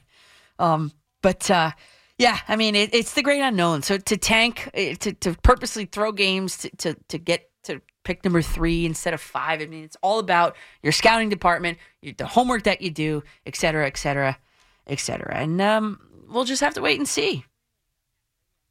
877-337-6666 is the phone number to call. And you know what? Next on the fan, let's talk some hockey. My conversation with a longtime Rangers beat reporter. His name is Rick Carpiniello. We'll talk about his new book, The Franchise New York Rangers, a curated history of the Blue Shirts. And join us for this trip down memory lane up next, right here on The Fan.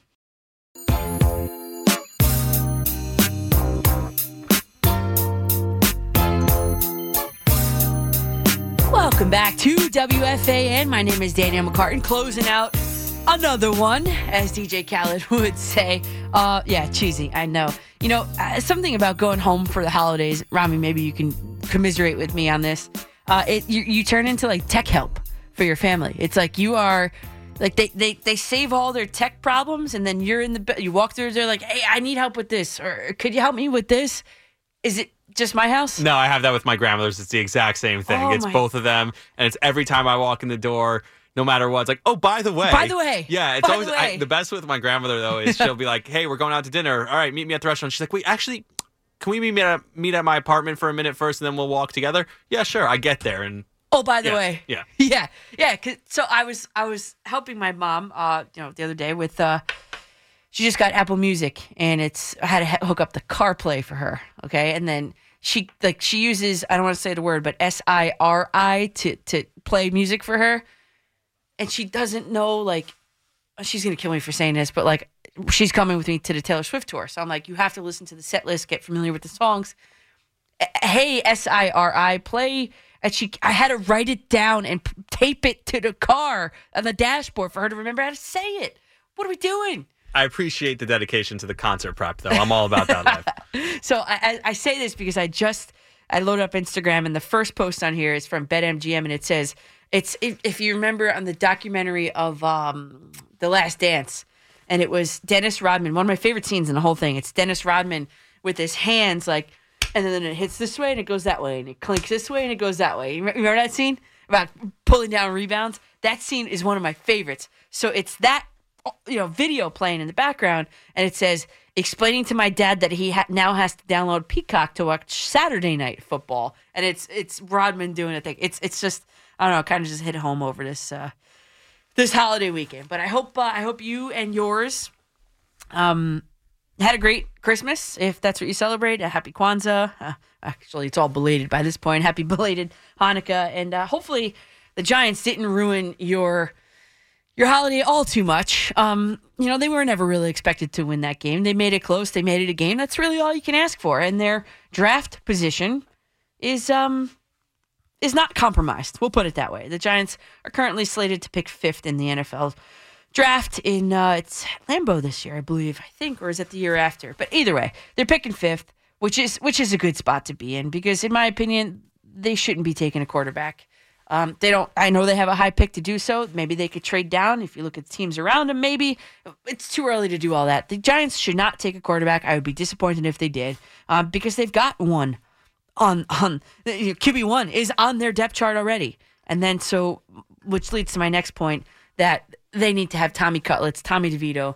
Um, I was going to say captaining, but quarterbacking this team um, for the rest of the season. You start him and let him play it out. Uh, let him work through adversity. Um, let him get some chemistry with these receivers. Let him get first team snaps. Let him study like like and prepare like a starting quarterback. And then you could now you're in evaluation standpoint here, and then you can see what you have. You want to keep him, cut him. You can have that determination for sure by the end of the season. But to play Tyrod Taylor, it's a mistake, man. I'm telling you. Well, anyway, thanks to all the callers. Could not have done this without you. And I love coming here and talking with you. You know that. If you missed any portion of tonight's show, hit the Audacy Rewind feature and select the start of the show, which was around 1020 after the Nets game. Great job to Paul Rosenberg, Rami Lavi behind the glass, and also to Kevin Dexter on the updates. I will see you a ton this week. Next time, well, let's call it the same bat time, same bat channel. Uh, this time tomorrow, following our Brooklyn Nets coverage, me and you, okay? In the meantime, at Coach MCCARTAN on Twitter, on Instagram, and Facebook.com slash Coach McCartan. Alvin Cintron, Al Cintron, next, right here on The Fan. Sports Radio 1019 FM. The Fan. WFN